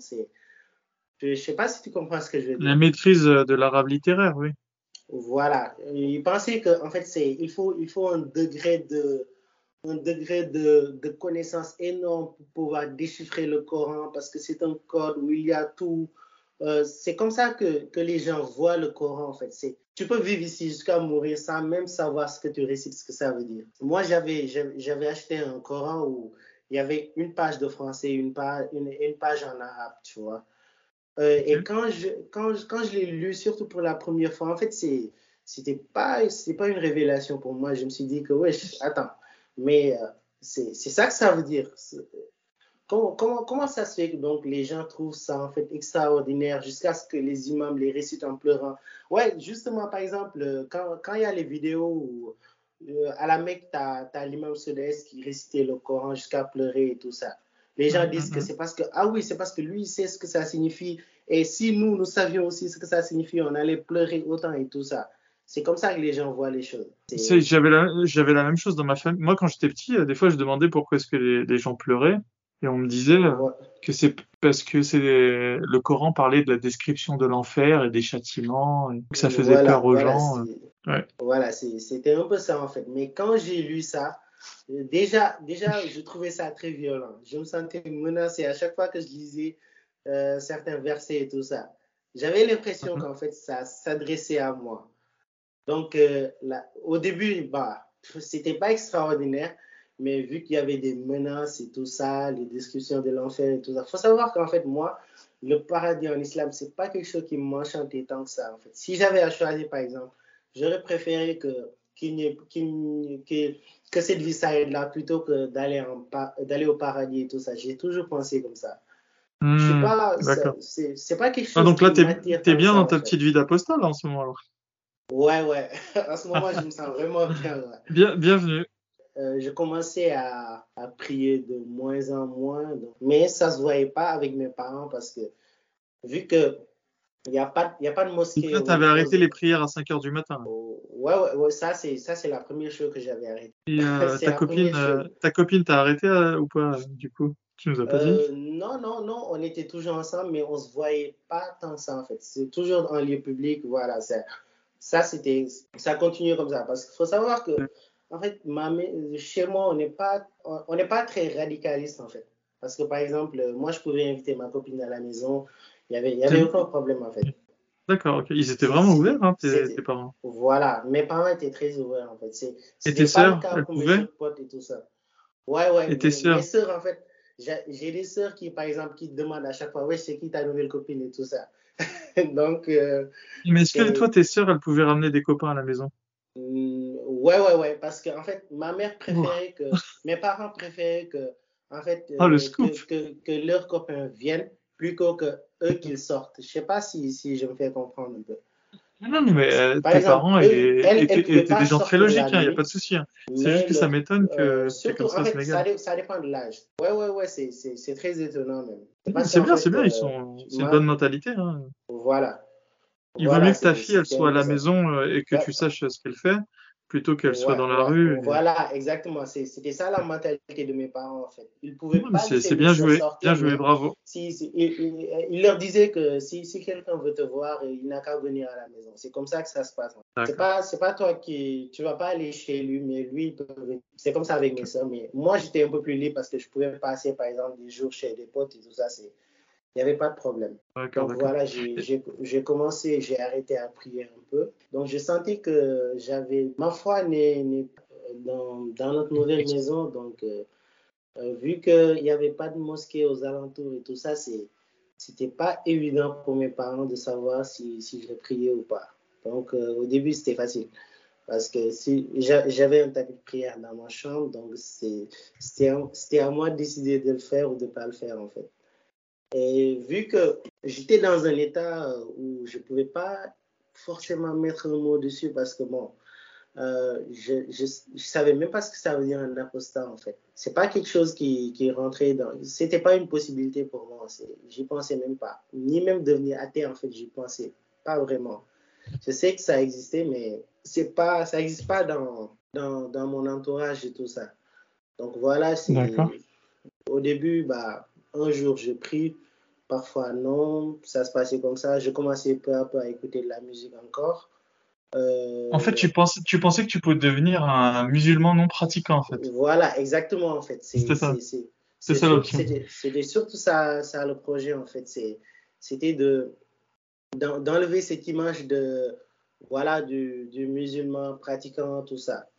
Donc euh, voilà, mes, mes parents ne savaient pas forcément, donc euh, ça m'a arrangé vu que on avait déménagé et tout ça. Donc voilà, euh, des jours, des jours. Un jour, il y a ma mère qui m'interpelle, qui me dit que ça va, je te, tu pries là? Je, je, dis oui. il me dit que c'est marrant parce que je te vois, je te vois plus prendre tes ablutions et tout ça. Je lui dis que bah, c'est, c'est, je, je, je, les prends dans, dans, dans, dans mon salle de bain, donc voilà. Au début, il me dit Ah, d'accord. Je suis d'accord. Donc, euh, voilà, ça continue comme ça. Je n'ai pas besoin de faire semblant vu que je suis dans ma chambre et tout ça. Mm. Euh, les prières de vendredi, j'y allais avec mon père. parce qu'au début, bah, j'assumais pas trop, donc voilà, j'y allais, mais. Et puis, tu étais encore musulman, là, Ouais, ouais, ouais, ouais, mais pas, très pratiquant en fait. Mais j'y allais quand même les prières devant. Donc, euh, et voilà. Maintenant, euh, vu que j'avais eu mon bac cette année-là, il y, avait l'université. Donc, euh, du coup, vu que l'université où on m'a orienté était un peu loin de chez mes parents, donc j'ai dû, prendre un logement à, côté de mon université. Donc, euh, à partir de là, j'étais un peu libre parce que j'ai pas besoin de faire semblant ou quoi que ce soit. Donc voilà, je, je priais plus. Je ne disais pas forcément athée ou quelque chose comme ça, mais je priais plus en fait. Je, pratiquais plus du tout la religion et tout ce qui va avec les prières de vendredi, tout ça, tout ça. J'ai, n'ai pas besoin de faire semblant ou quoi que ce soit parce que bon, de base, en, général, ici, les gens aiment bien, genre, qu'on dise, voilà, c'est, t'es, un vrai musulman, t'es un vrai pratiquant, des trucs comme ça. Et aussi, il y a, y a le truc, par exemple, le vendredi, en général, quand, quand tu vas pas prier, les gens te regardent bizarrement. Parce que, bon, au Sénégal, même le plus non pratiquant des non pratiquants, la prière du vendredi, il va y aller. C'est pour te dire que, en hmm. fait, euh, la les vendredis, la mosquée est tellement pleine que les gens prient sur les routes. C'est-à-dire qu'à partir de l'heure de la prière, il n'y a même pas les voitures qui passent. Parce que c'est presque tout musulman y va en fait. Mais moi, j'y allais pas parce que bon, déjà, c'est, l'heure où je regardais. Euh, c'était que c'était euh, les enquêtes impossibles, ouais. C'est, l'heure où je regardais ça, donc euh, je. Mais toi, ça veut dire dans, tes classes, il n'y avait jamais de, de personnes qui n'étaient pas pratiquantes? Parce que en plus, toi, tu étais, dans des classes d'élite. Euh, normalement, c'était l'élite euh, intellectuelle, en tout cas, euh, du Sénégal. Et même à ce niveau-là, les gens, ils étaient encore tous pratiquants, quoi. Ouais. Par contre, ce qui change, c'est que dans ces milieux-là, les gens sont moins pratiquants, en fait. C'est moins choquant, par exemple, de ne pas pratiquer dans, dans, dans ce milieu-là, quoi. Mais ils n'étaient pas ouvertement athées, en tout cas. Voilà, exactement. C'était aucun pote à toi qui t'a dit, moi, j'y crois pas, tout ça. Non, non, non, ça, déjà, même si quelqu'un pensait ça, je pense pas qu'il te dirait ça, en fait.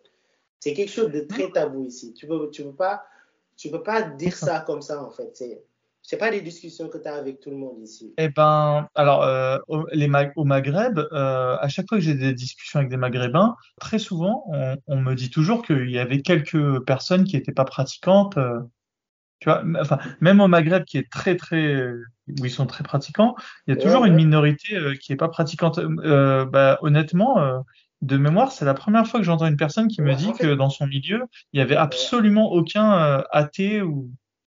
Donc, mais ceci dit, j'ai pas, j'ai pas interviewé énormément de, de personnes d'Afrique de l'Ouest. Donc, c'est vous, avez, vous êtes peut-être plus pratiquants que, que les Maghrébins. Enfin, après, ça a vérifié, mais c'est pas c'est pas plus pratiquant en fait mais c'est je, je veux dire plus croyant vous avez moins de vous avez moins d'athées. Ouais peut-être vous êtes plus croyant. en fait, les, les gens sont plus croyants ici parce que bon tu ah. peux voir par exemple quelqu'un qui qui ne met jamais un pied à la mosquée qui, qui ne prie jamais mais euh, que, qui, qui est convaincu qu'en fait Dieu existe. C'est-à-dire qu'il n'est pas athée vu qu'il croit en Dieu quoi. C'est ça que je veux dire. Il y a des gens mm-hmm. ici qui ne prient absolument pas. J'ai un oncle comme ça il ne prie pas il et je ne suis même pas sûr qu'il a déjà mis un pied à la mosquée, en fait.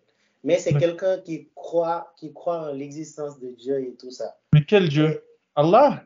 Allah, oui, ouais, le Dieu des musulmans, ouais. Parce que, bon, ici, c'est c'est pas que hein, les musulmans ne remettent pas vraiment en question leur croyance, en fait. Parce que, bon, euh, je vais t'expliquer, par exemple, un jour, euh, on avait une discussion dans, dans, notre salon, c'était, il y avait moi, il y avait il y avait ma mère, il y avait mon père, il y avait ma soeur. Mon père disait qu'il euh, y a un collègue à lui qui était euh, témoin de Jéhovah. Son collègue lui invitait tout le temps à, à s'intéresser à ce qu'ils font et tout ça. Mon père, il a dit que hmm. dès que ce mec lui a approché et est parti, il a dit Ah, donc il y a des témoins de euh, Jéhovah au Sénégal Ouais, ouais, ouais, ça existe, ouais. En fait, les, les gens les voient comme des sectes. Les gens disent que c'est ils sont ah, bah c'est une secte. En France, c'est une secte. Hein. Ouais, ils existent, mais ils sont très mal vus ici parce que les gens disent que c'est un secte en fait. Là, là et moi, là, là, là, vu que c'est ces discussions-là, c'est très récent en fait. J'ai dit à mon père, euh, bah, tu aurais dû intéresser un peu. Peut-être que, peut que c'est intéressant ce qu'il voulait dire. Là, il me dit que, ah non, non, non, non, non, nous, nous c'est comme ça. On est nés, nos parents sont croyants musulmans, donc on va le rester. Je lui dis, attends, donc tu es musulman juste parce que tes parents le sont, donc tu n'es pas, pas convaincu de. Il me dit que, qu'est-ce que tu me racontes? Bien sûr que je, je, le fais juste, je le fais parce que mes parents le sont. J'ai aucune raison de remettre en question ce que mes parents sont et tout ça. C'est ça qui fait ce que je suis. Je dis que bah, moi, je ne vois pas les choses comme ça. Et là, il y a ma petite sœur là. Je pense qu'elle, elle va, elle va prendre le même chemin que moi.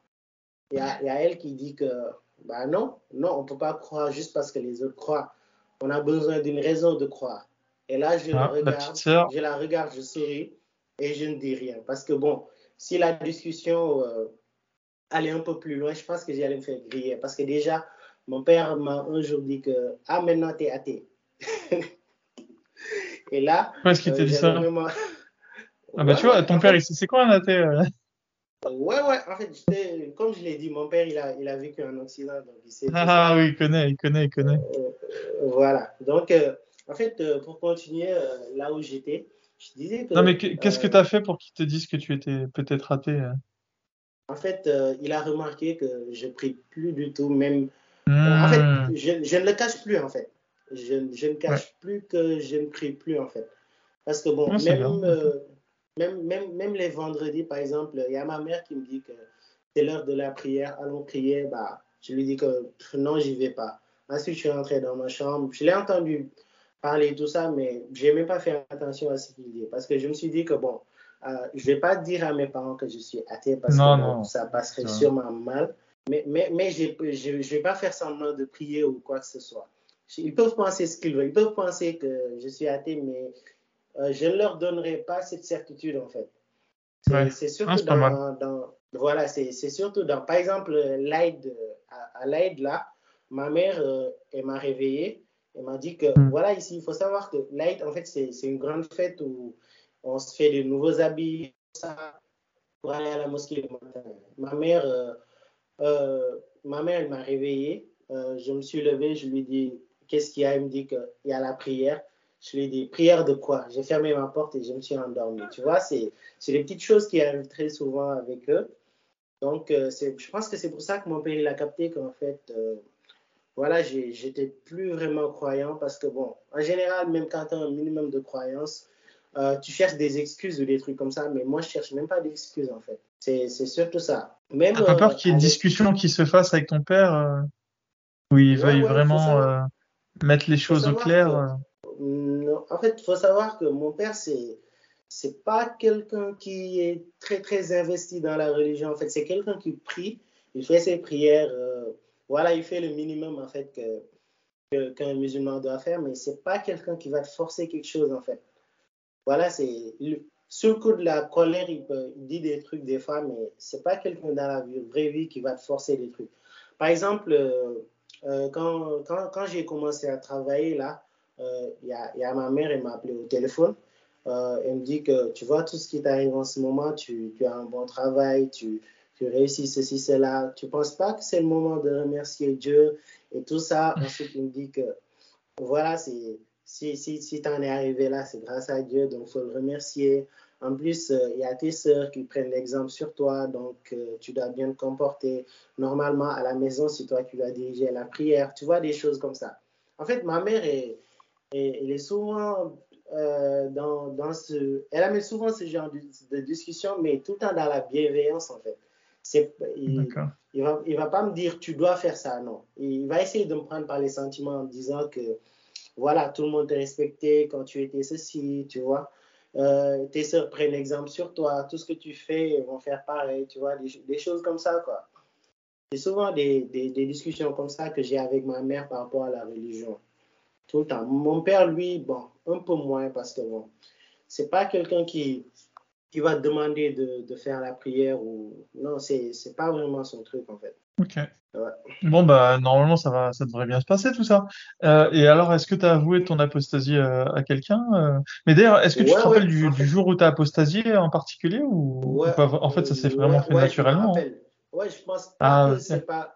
Je pense pas que c'est pas un jour qu'on oublie en fait. Parce que bon, c'est une décision déjà qu'on prend. Donc, Là, un jour, je, me souviens bien, oui, euh, j'étais, euh, je, je, je, jouais à FIFA, je pense, ouais. Et y il y, avait, y avait une coupure de courant, donc euh, j'avais plus rien à faire. Et là, je commençais. En fait, il faut savoir que avant ça, j'étais entré dans, dans une période de dépression parce que, bon, il faut savoir qu'en terminale, j'avais, j'étais tout le temps habitué à avoir des, d'excellentes notes à l'école et tout ça. Donc, en terminale, j'avais, j'ai commencé à chuter. C'est pas d'énormes chutes, mais ça a suffi en tout cas pour me mettre une grande pression. Je commençais à réfléchir sur mon avenir. Euh, je commençais à penser à beaucoup de choses en fait. et un jour, ce jour-là où il y avait coupure d'électricité et tout ça, et là, je me suis dit que bon, là, je suis en train de me mentir à moi-même là.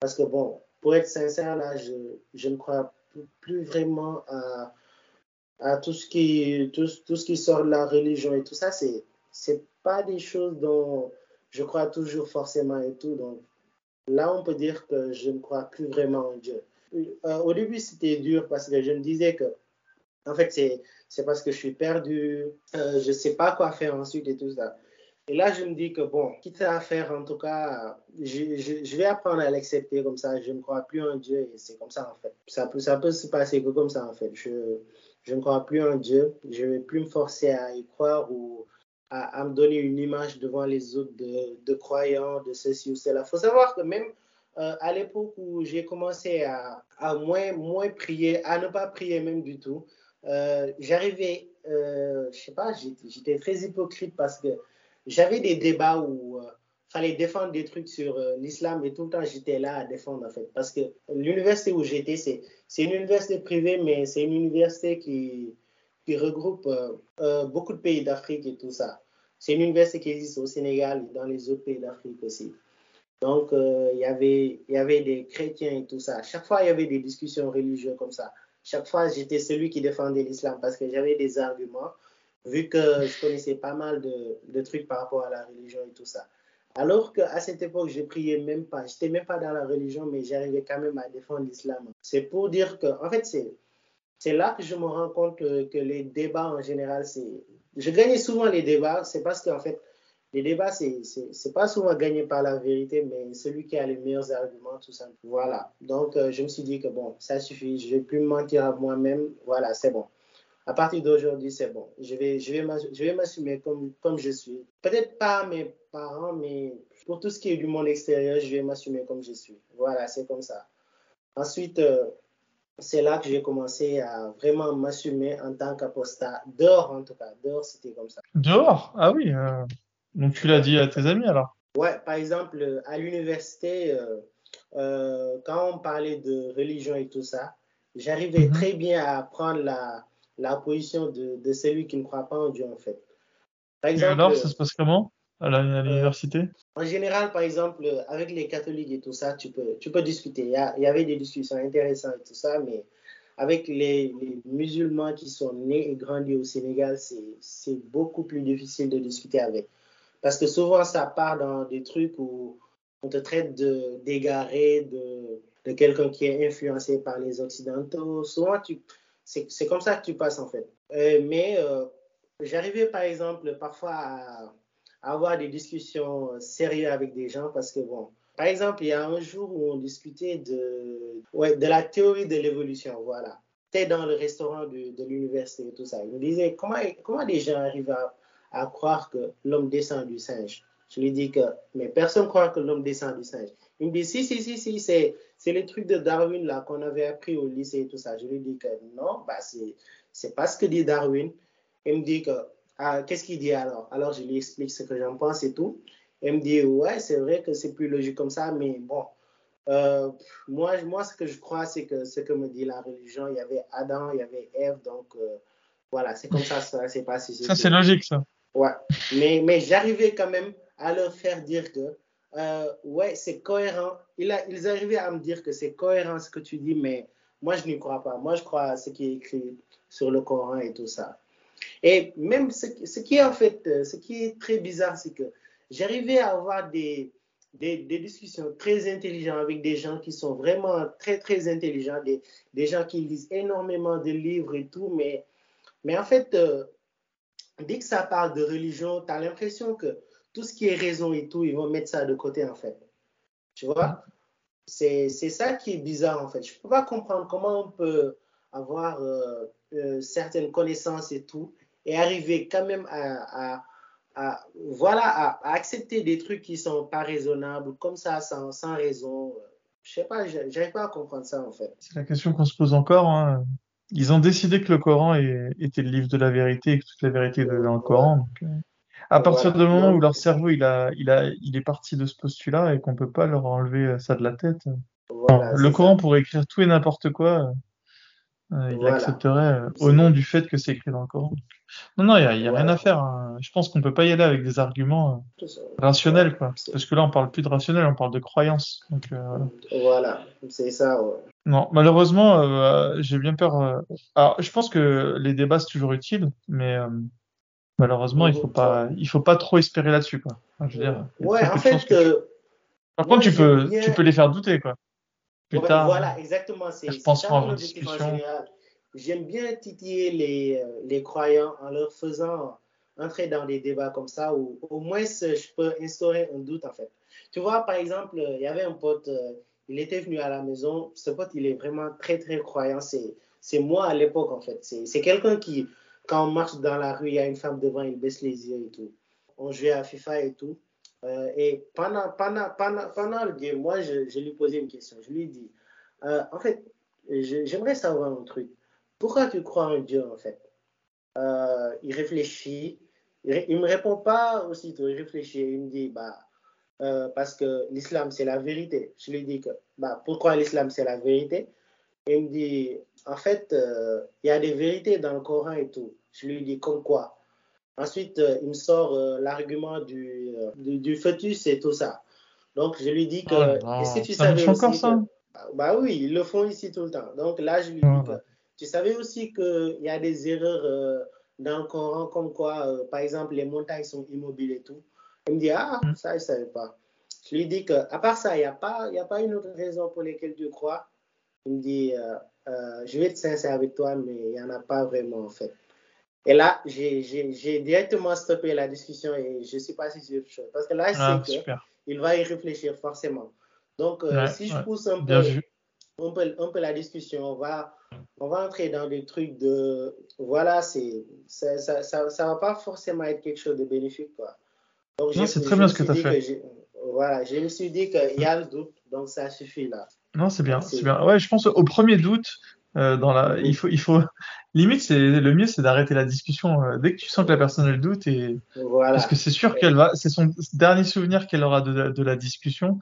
du coup, il aurait mission accomplie quoi. Il, il faut pas penser que on va réussir à faire apostasie une personne euh, en direct. Voilà. En fait, ça, moi, ça s'est jamais vu. C'est pas possible du tout. En fait, pour, pour que quelqu'un puisse apostasier, c'est un travail qu'il va faire lui-même. En fait. Et ça commence par le doute. Toi, tu peux juste euh, instaurer le doute et voilà, lui laisser maintenant avec sa conscience. Maintenant, euh, ce qui va se passer, c'est soit il va creuser il va devenir apostat, il va se dire que voilà, c'est Satan qui m'a insufflé ceci pour que je lui dise et il va continuer à pratiquer. C'est juste ces deux issues-là, en fait. Mais c'est bien, c'est bien. Et est-ce que tu as déjà eu des, des problèmes euh, du fait de ton apostasie au Sénégal? Non, pas vraiment, non. Parce que, bon, euh, peut-être, ouais, à l'école, en fait. Euh, Attention aussi. Ouais, à l'école, il y a un jour où j'ai discuté avec, euh, avec mon voisin de table, c'était à l'université. Donc, on mhm. discutait un peu. On discutait de, de, religion et tout ça. Et il, il, était derrière moi, c'est quelqu'un de bien plus grand que moi et tout. Il, il me tape sur l'épaule, je, je, me retourne, je lui demande qu'est-ce qu'il y a? Il me dit que t'es athée, toi? Je lui ai dit que oui. Il m'a dit Subhanallah. il dit Comment ça, t'es T'es sérieux là? Je lui ai dit Mais pourquoi est-ce qu'il t'a dit ça là euh? En fait, euh, on parlait de. On parlait, je, parlais avec mon voisin table de religion et vu les positions hmm. que je prenais, c'est là qu'il a compris qu'en fait, j'étais pas croyant parce qu'un croyant ne peut pas dire ça et tout. Donc, euh, voilà. Et il me dit que, ah, toi, tu es bizarre un truc comme ça. Je lui ai dit, mais pourquoi je suis bizarre? Il m'a dit, je discute même pas avec toi. bah, je lui ai laissé tranquille. Et là, je marchais euh, pour prendre le bus parce que dans notre, dans notre euh, fac, on a un bus qui, qui ramène les, les étudiants chez eux et tout ça. Et on était dans le même bus. Il vient, il s'assoit à côté de moi. Il me demande, euh, en fait, pourquoi tu es athée? Alors que tu t'appelles, voilà, vu que mon nom est, un nom musulman. Donc, je, bah, je lui explique, je lui explique et tout. Il me dit que, ouais, ouais, c'est, il me dit que, ouais, ouais, ça, ça se tient, mais, mais renseigne-toi, renseigne-toi sur le Coran. Je suis sûr que tu vas, tu vas redevenir musulman. Je lui dis, ah, on verra. Et là, je suis parti, il est parti. Depuis, à chaque fois qu'il me voit, il, me fait un sourire comme ça et, il passe. chaque fois, c'est comme ça avec lui. ok. Bon, bah, ça va, ça va. Non, mais ça se passe plutôt bien. Euh, c'est bien. Ça m'a l'air bien, euh, le Sénégal, euh, comme environnement. Ouais, ouais, en vrai, c'est. Ça, bon, en fait, ça, ça, dépend hein. de, ça dépend de. Je pense que ça dépend des milieux, en fait. Parce que, bon, ceux que je fréquente ne sont pas très très hostile ou des trucs comme ça. Je ne fréquente pas des gens comme ça en général. Il m'arrive peut-être de, de, de, passer là, dans le quartier où je te dis que je suis né et tout ça. Je passe parfois là-bas parce que euh, il me reste de, des tantes là-bas et j'ai quelques deux, trois amis là-bas. Mais en général, là-bas, là-bas on ne discute pas de ça en fait. Je n'aborde pas ce genre de sujet là-bas. Parce que là-bas, ça. Et dans ta famille? en fait. Dans ta famille, tu n'abordes euh, plus pas la, la, la, euh, chose avec tes sœurs mes sœurs, euh, en fait, il faut savoir que euh, ma grande sœur, euh, l'aînée de la famille, elle, elle prie et tout, mais elle n'est pas très. En tout cas, elle prie et elle croit en Dieu. Par exemple, par exemple, l'autre jour, là, elle me disait que c'est pas normal que des filles sortent pas voilées à la télé et tout. Je lui dis que, mais toi, tu n'es pas voilée?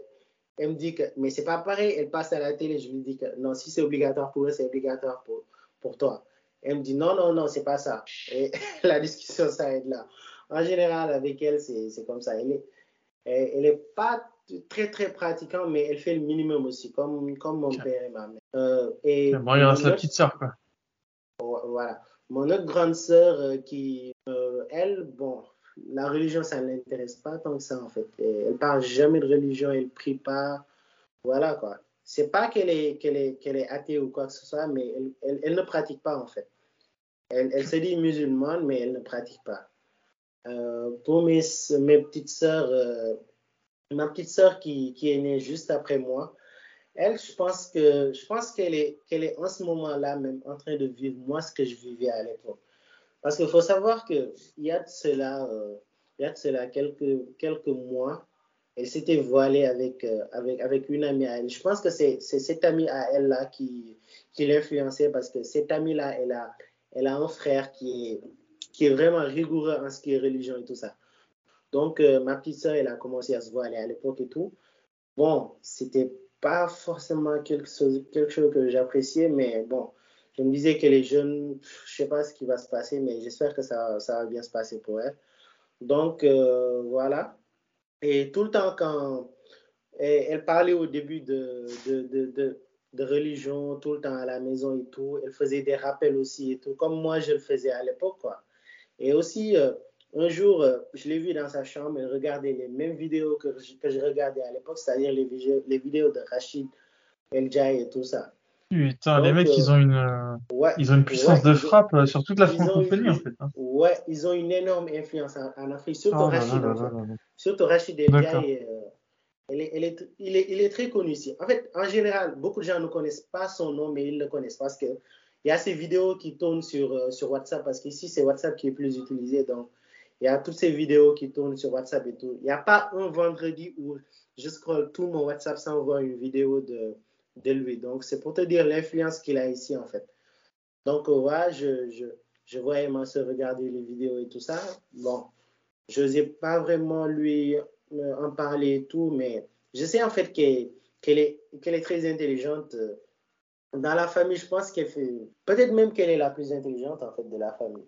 Et là, depuis quelque temps là, déjà, elle a enlevé le voile. Elle a des positions euh, beaucoup plus, euh, plus, plus, plus éloigné de, de tout ce qui est islam et tout ça. Par exemple, il y a un jour où il y a, on, par, on parlait à la télé d'un homosexuel qui s'est fait, qui s'est fait battre dans, dans, son quartier et tout. Donc euh, là, là, il y a ma soeur qui dit, même moi, je n'osais pas dire ça en fait. Je le pensais, mais je n'osais pas le dire. Il y a ma soeur qui dit que ouais, mais c'est pas normal de frapper quelqu'un parce qu'il est homosexuel. De toute façon, c'est s'il est homosexuel, c'est lui. Donc, euh, il a, ça, ça, ne fait de mal à personne d'autre que lui. Donc, euh, je vois pas pourquoi on devait le frapper et tout. La personne dit il y avait vraiment un gros blanc dans. Personne personne n'a rien dit. Moi, j'ai dit, ah oui, oui, c'est vrai. Moi, je pense aussi pareil. Et là, il y a ma mère qui dit que ouais, ouais, c'est vrai aussi.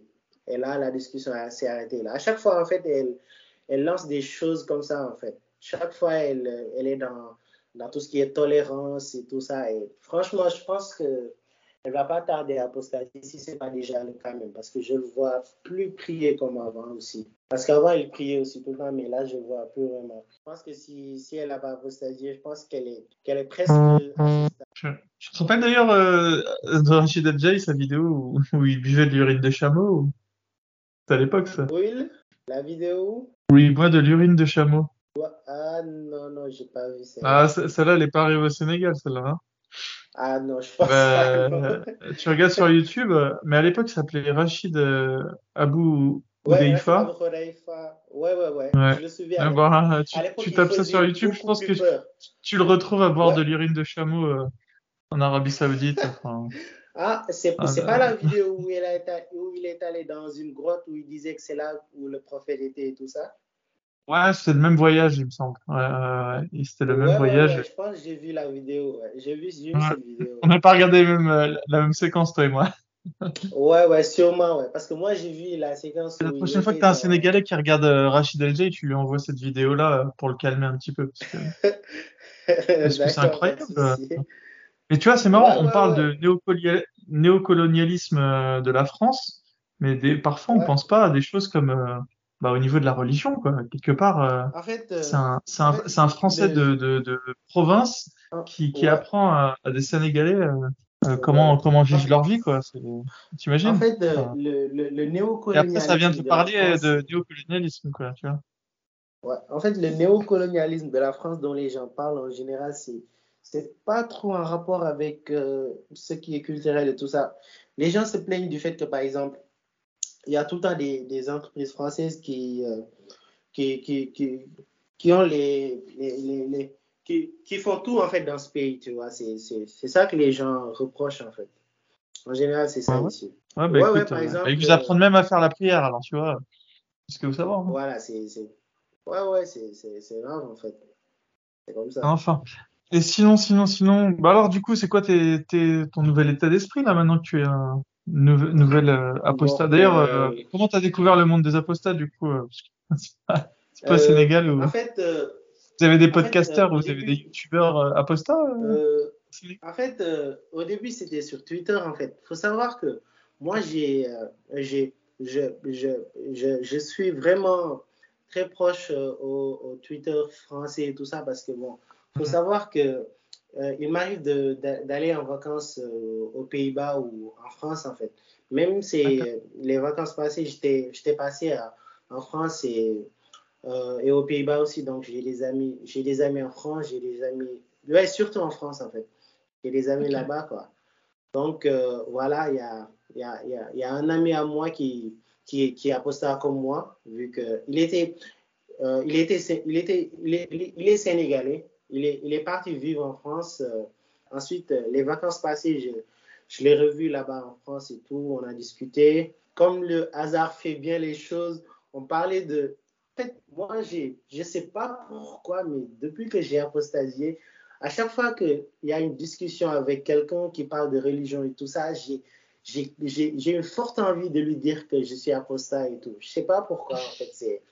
Ah, c'est normal, euh, comme, euh, comme, eux, les religions ont envie de parler de leur religion. Enfin, je veux dire, tout le monde a envie de parler de ses convictions. Euh, c'est normal. Quoi. Voilà. je vois pas pourquoi on aurait honte de parler de, de, de, des nôtres.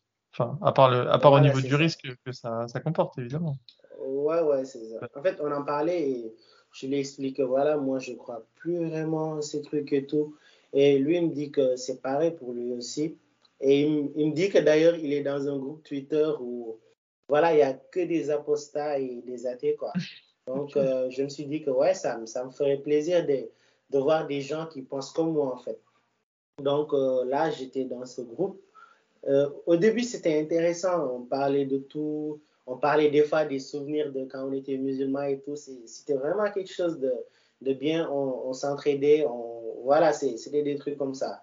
Mais ensuite, le groupe a éclaté parce que bon, tu sentais que c'était pas des gens qui, qui étaient forcément contre les religions et tout ça, mais tu avais l'impression que c'était des gens qui, qui étaient quelque part racistes, même je disais, parce que bon, il y avait des propos racistes parfois envers les Arabes et tout ça. Et voilà, moi, moi, moi j'ai pas aimé ça. J'ai dit euh, à mon pote que je, je, vais quitter le groupe parce que bon, là, je. c'était pas bien, c'était pas un groupe très bienveillant.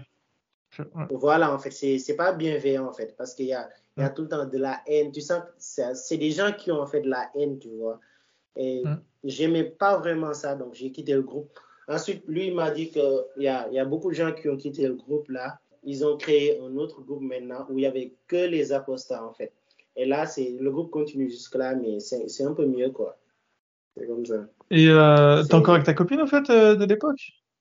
Ou c'est fini euh, En fait, euh, tu sais, quand, j'ai apostasié, j'ai eu la mauvaise ou bonne idée, je sais pas, de lui en, de lui en parler. Qu'est-ce qui t'arrive? Tu es devenu fou qu'est-ce qui se passe, un truc comme ça. Je lui dis, tu sais, je peux pas t'expliquer ça au téléphone, vaut mieux qu'on se voit, quoi. Ensuite, euh, on s'est vu. Je lui dis, d'accord, avant que tu dises quoi que ce soit, écoute-moi juste, d'accord?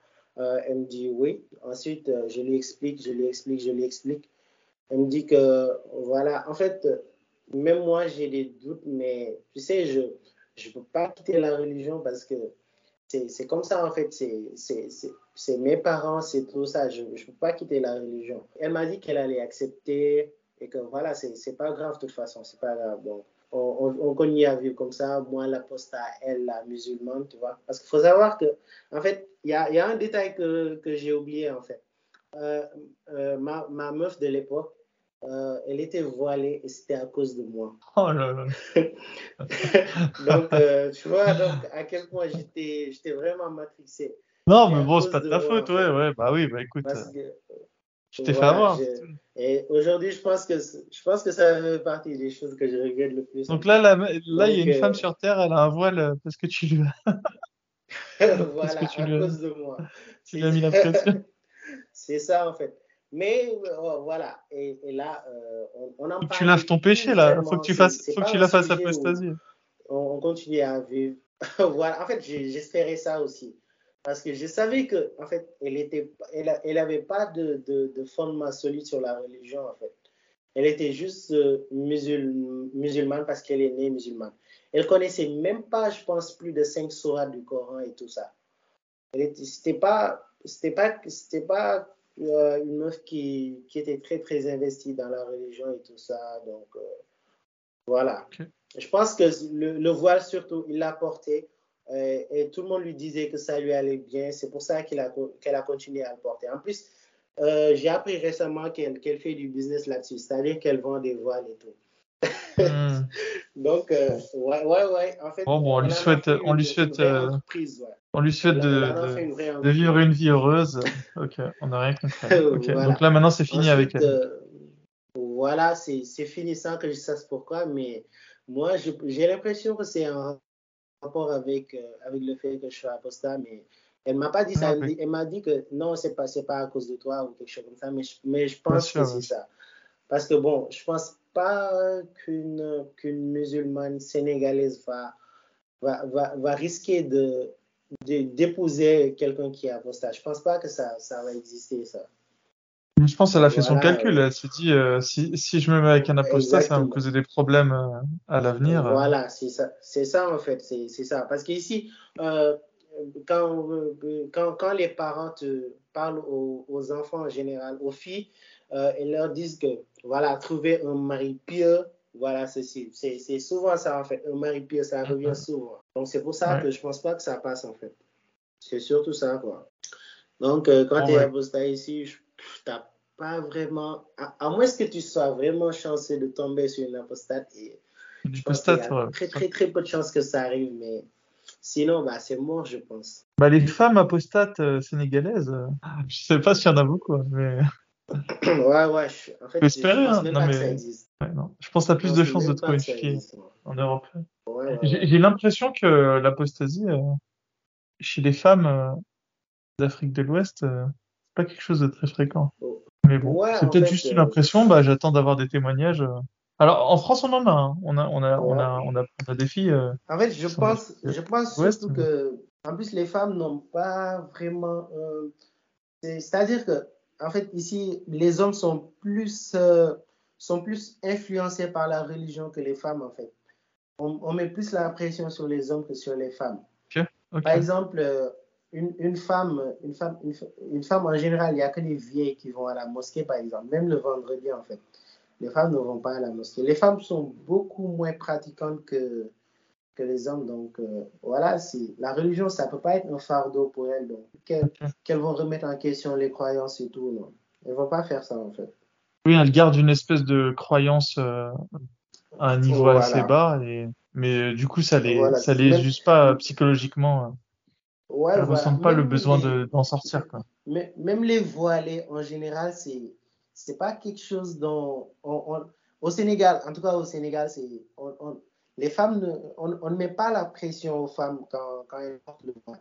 Mais par contre, l'enlever peut être un, peut être un énorme fardeau en fait. C'est plus difficile de l'enlever que de le porter en fait. Ici, c'est comme ça. Si tu si t'as jamais été voilé, c'est plus facile pour toi. Parce que bon, tu vas continuer vivre ta vie tranquille, tu ne vas pas être jugé ou quoi que ce soit. Peut-être par, euh, par les salafistes et tout ça, mais sinon la majorité ne trouve ça normal en fait. C'est normal pour une femme de ne pas se voiler. Mais si tu es voilé déjà, on s'attend à ce que tu sois parfait. C'est ça le problème en fait. Par exemple, si tu es voilé et qu'on te voit dans la rue euh, avec euh, que tu tiens les bras d'un homme, déjà ça, ça c'est on te regarde de travers et tout ça. Donc, la pression, c'est celle qui porte le voile qui l'ont, en fait. Est-ce qu'il y a des sujets qu'on n'a pas abordés que tu aurais voulu... euh, Est-ce que tu as un message euh, que tu voudrais transmettre bah, la communauté euh, d'Afrique de l'Ouest euh, en général, par exemple? Euh, pour la communauté, bah, je pense que je pense qu'il est temps de, de, de, de, de, de, de- de vraiment commencer à, à désapprendre. Parce que bon, euh, c'est vrai que dans l'éducation qu'on a reçue, il y a, il y a plein de choses qui sont bonnes.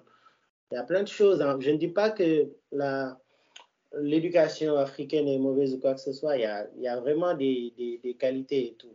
Mais euh, euh, il y a des choses quand même qu'on doit se permettre de remettre en question en fait. On doit, on doit arrêter de sacraliser certaines choses.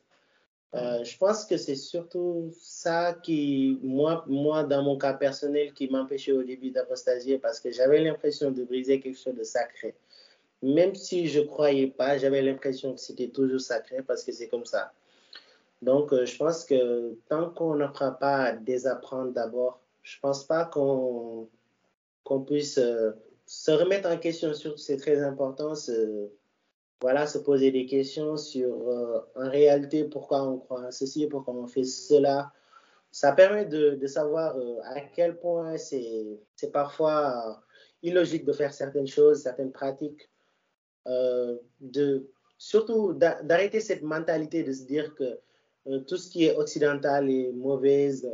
C'est les, les occidentaux c'est une sorte de complots qui sont venus nous déraciner ou des trucs comme ça. Je pense que ça, c'est des pensées qui sont en train de nuire vraiment beaucoup à, à, l'Afrique parce que, bon, euh, on diabolise tout ce qui vient de, de, de l'Occident.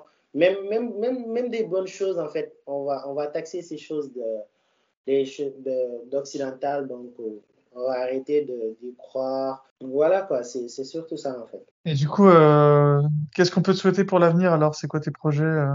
Euh, bon, euh, pour le moment, Tu te euh, vois où dans en ce 10 moment, ans? je- en ce moment, euh, je- j'ai intégré, une entreprise. euh, je, suis- je, suis- je informaticien, je suis administrateur réseau. J'ai une indépendance financière et tout, donc euh, je suis tranquille, je pense, pour. euh, je, ne- je ne crains pas grand-chose sur ce, sur ce côté-là. Donc, euh, d'ici 10 ans, j'espère que peut-être euh, une, meilleure condition de vie, ouais, pourquoi pas, parce que bon, on, en veut toujours plus, c'est comme ça. Et que je sais, par contre, euh, ce, qui est flou pour moi en ce moment, c'est en fait quelle, si je fonde une famille ou quoi que ce soit, quelle éducation les donner, en fait. C'est, ça, c'est quelque chose qui me tracasse parfois. Je me dis que je ne sais pas quel, quel genre de, de, de, de foyer, en fait, je peux, je peux avoir parce que, bon, déjà, se marier ici, je pense que c'est presque mort. Donc euh, voilà, c'est des questions que je me pose en fait. L'avenir est flou, quoi. Ouais. Quelle valeur tu voudrais donner à tes enfants euh, Enfin, quelle valeur tu penses que les Africains devraient développer euh, la nouvelle bah, génération? Qu'est-ce qu'elle doit, qu'est-ce qu'elle doit, qu'est-ce qu'elle doit, sur quoi elle, doit travailler ah, Déjà, s'il y a un truc que, que, que, je pense que l'Afrique doit, doit complètement se séparer, c'est ce truc de communautarisme. C'est c'est ça qui crée la, la, plupart des problèmes, en fait. Parce que, bon, que, à chaque fois, tu as des idées différentes, en fait. Tu n'oses pas les explorer parce que, bon, il y a cette crainte de, de perdre cette euh, sorte de communauté et tout. Je pense que ça, c'est le truc le plus, le plus difficile, je pense. Je pense que si ça, on s'en débarrasse, euh, ce sera plus facile. Et aussi, euh, et désacraliser certaines choses. Je pense que ça aussi, c'est plus important. Parce qu'il y a trop de choses qui sont, qui sont fondés sur rien et qui sont trop sacrés ici. Ça, je pense que, je pense que ça, c'est un problème. C'est quoi le plus gros problème euh, en Afrique, euh, selon toi? Euh, Hormis la mainmise de l'Occident, tu sais, des choses que tu pourras jamais. Dans, les mentalités, c'est quoi, le plus gros problème pour toi? Bon, disons que, en fait, pour, ce que je, n'arrive pas à comprendre, en fait, euh, pourquoi, par exemple, euh, en fait, j'ai l'impression qu'il y a, plein de choses. Peut-être même en Occident, je pense qu'il y a des dizaines, vingtaines ou un demi-siècle, c'était aussi le cas. Mais ici, je pense, euh, par exemple, la misogynie, le, le fait de, de, de voilà, de, que, que, que l'homme est supérieur à la femme, ça c'est un truc qui est présent ici. Euh, qui est vraiment, c'est quelque chose qui, qui m'énerve un peu parce que, bon, c'est même quand, quand il y a mariage, par exemple, euh, quand, quand, quand, une, quand une daronne euh, marie sa fille, les conseils qu'elle qu'elle va lui donner, c'est, voilà, peu importe ce que, ce que ton mari fait, même si ton mari te frappe ou quoi que ce soit, toi, ton, ton honneur, c'est de rester à la maison. Tu vois, ça, hmm. ça, c'est, ça, c'est une mentalité que je ne supporte vraiment pas, tu vois c'est quelque chose qui, qui, fait vraiment mal. Dans, dans la société, c'est comme ça, en fait. C'est souvent les, les, hommes qui prennent les décisions, c'est souvent les hommes qui parlent. Les, les femmes n'ont pas vraiment droit à la parole, en fait. Même dans les réunions de famille et tout ça, en général, les, femmes ne sont pas invitées du tout. Donc, c'est les hommes qui prennent des décisions et c'est les femmes qui subissent. À chaque fois, c'est comme ça. La soumission, on, demande à la femme de se soumettre à l'homme. Tout le temps, c'est comme ça, tout le temps, tout le temps. Mais ce qui est positif, c'est qu'en ce moment, il y a, y a des mouvements féministes qui se développent ici, euh, qui, pour le moment, c'est pas, il n'y a pas tant de réussite que ça parce que c'est souvent des, des, des gens qu'on qu'on traite de, c'est des, des, des, femmes qu'on traite de déraciner et tout ça, donc ils sont pas vraiment très pris en sérieux, mais le fait que ces mouvements existent aujourd'hui au Sénégal et tout, je pense que c'est un bon signal en fait. Ça veut dire que tôt ou tard, peut-être il y aura des changements. Bon, bon, on leur souhaite bien du courage euh, si elles nous écoutent. Et, et puis merci pour euh, de ton intervention. Euh, merci d'être venu sur l'émission, bah, de nous présenter un peu voilà, la voix de l'Afrique de l'Ouest. c'est très important. Vous êtes un peu l'avenir de l'apostasie peut-être. Euh, vous êtes tellement nombreux et vous allez être tellement nombreux dans les années à venir que vous allez être incontournable. si vous vous réveillez, euh, si l'Afrique se euh, réveille, ça peut être un, un déclencheur pour le monde entier. Je sais que je sais qu'en fait les apostats il y en a beaucoup parce que par exemple quand je regarde des, des vidéos sur YouTube et tout ça qui, qui parlent d'apostasie ou des trucs comme ça, tu as souvent des commentaires qui disent que moi, euh, je suis sénégalais et je pense que je, je vois très très souvent ces temps-ci. je ne sais pas si, si c'est YouTube qui me les propose souvent ou quoi, mais je les vois très très souvent. Peut-être. Euh, et ça, ça mais on compte sur vous, hein, on compte sur vous. Hein. Ouais, on compte vraiment sur vous parce que nous en Europe, on est beaucoup moins que vous. Et, euh, et euh, les apostats en Europe, on est très peu, et vous, vous avez vraiment un potentiel. Euh, à la... En fait, vous, c'est vraiment le potentiel de l'Afrique. Donc, j'espère que bah, ça va aller dans dans le sens, dans notre sens. Et voilà, ce serait vraiment génial. Donc, bah, voilà. En tout cas, tu auras été un précurseur pour. J'espère que dans une centaine d'années, si les gens te t'écoutent, voilà, on se dira que voilà, à l'époque, Ne serait-ce que Ah ouais, envisager l'apostasie, c'était même quelque chose de totalement euh, voilà, voilà. nouveau. J'espère que ce sera totalement normalisé dans les années à venir. hein, en tout cas, voilà. Bon, ben merci en tout cas pour euh, d'être venu. Merci à vous aussi. En tout cas, ça, ça m'a aussi permis un peu de, d'en parler, de, de revenir sur mon parcours et tout ça. Et franchement, c'est vraiment un plaisir.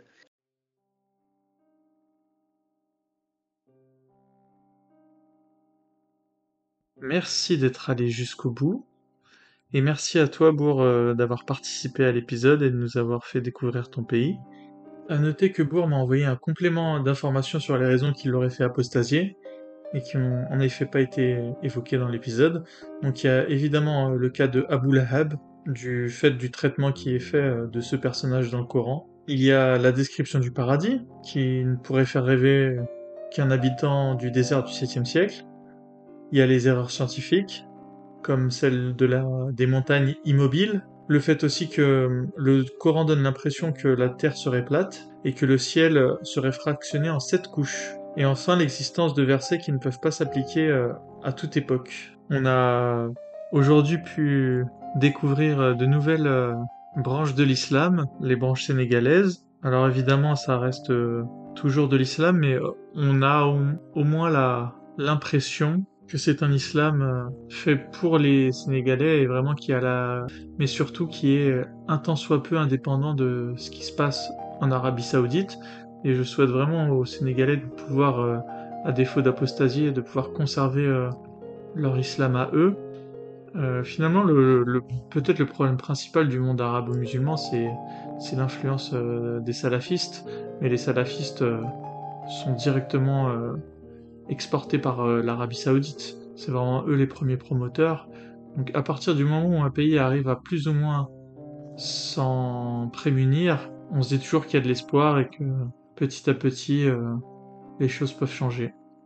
En tout cas, euh, j'espère vraiment que les Sénégalais vont réussir à, rester loin de, tout ça. Malheureusement, pour les Sénégalais, j'ai quand même l'impression que ce système qui est mis en place avec des marabouts, c'est encore une fois un, système qui profite seulement à quelques personnes, et c'est même pas dit que finalement euh, l'argent reste au Sénégal, parce que ces marabouts-là, ensuite, euh, on sait très bien qu'ils dépensent leur argent surtout à l'extérieur, dans, le luxe.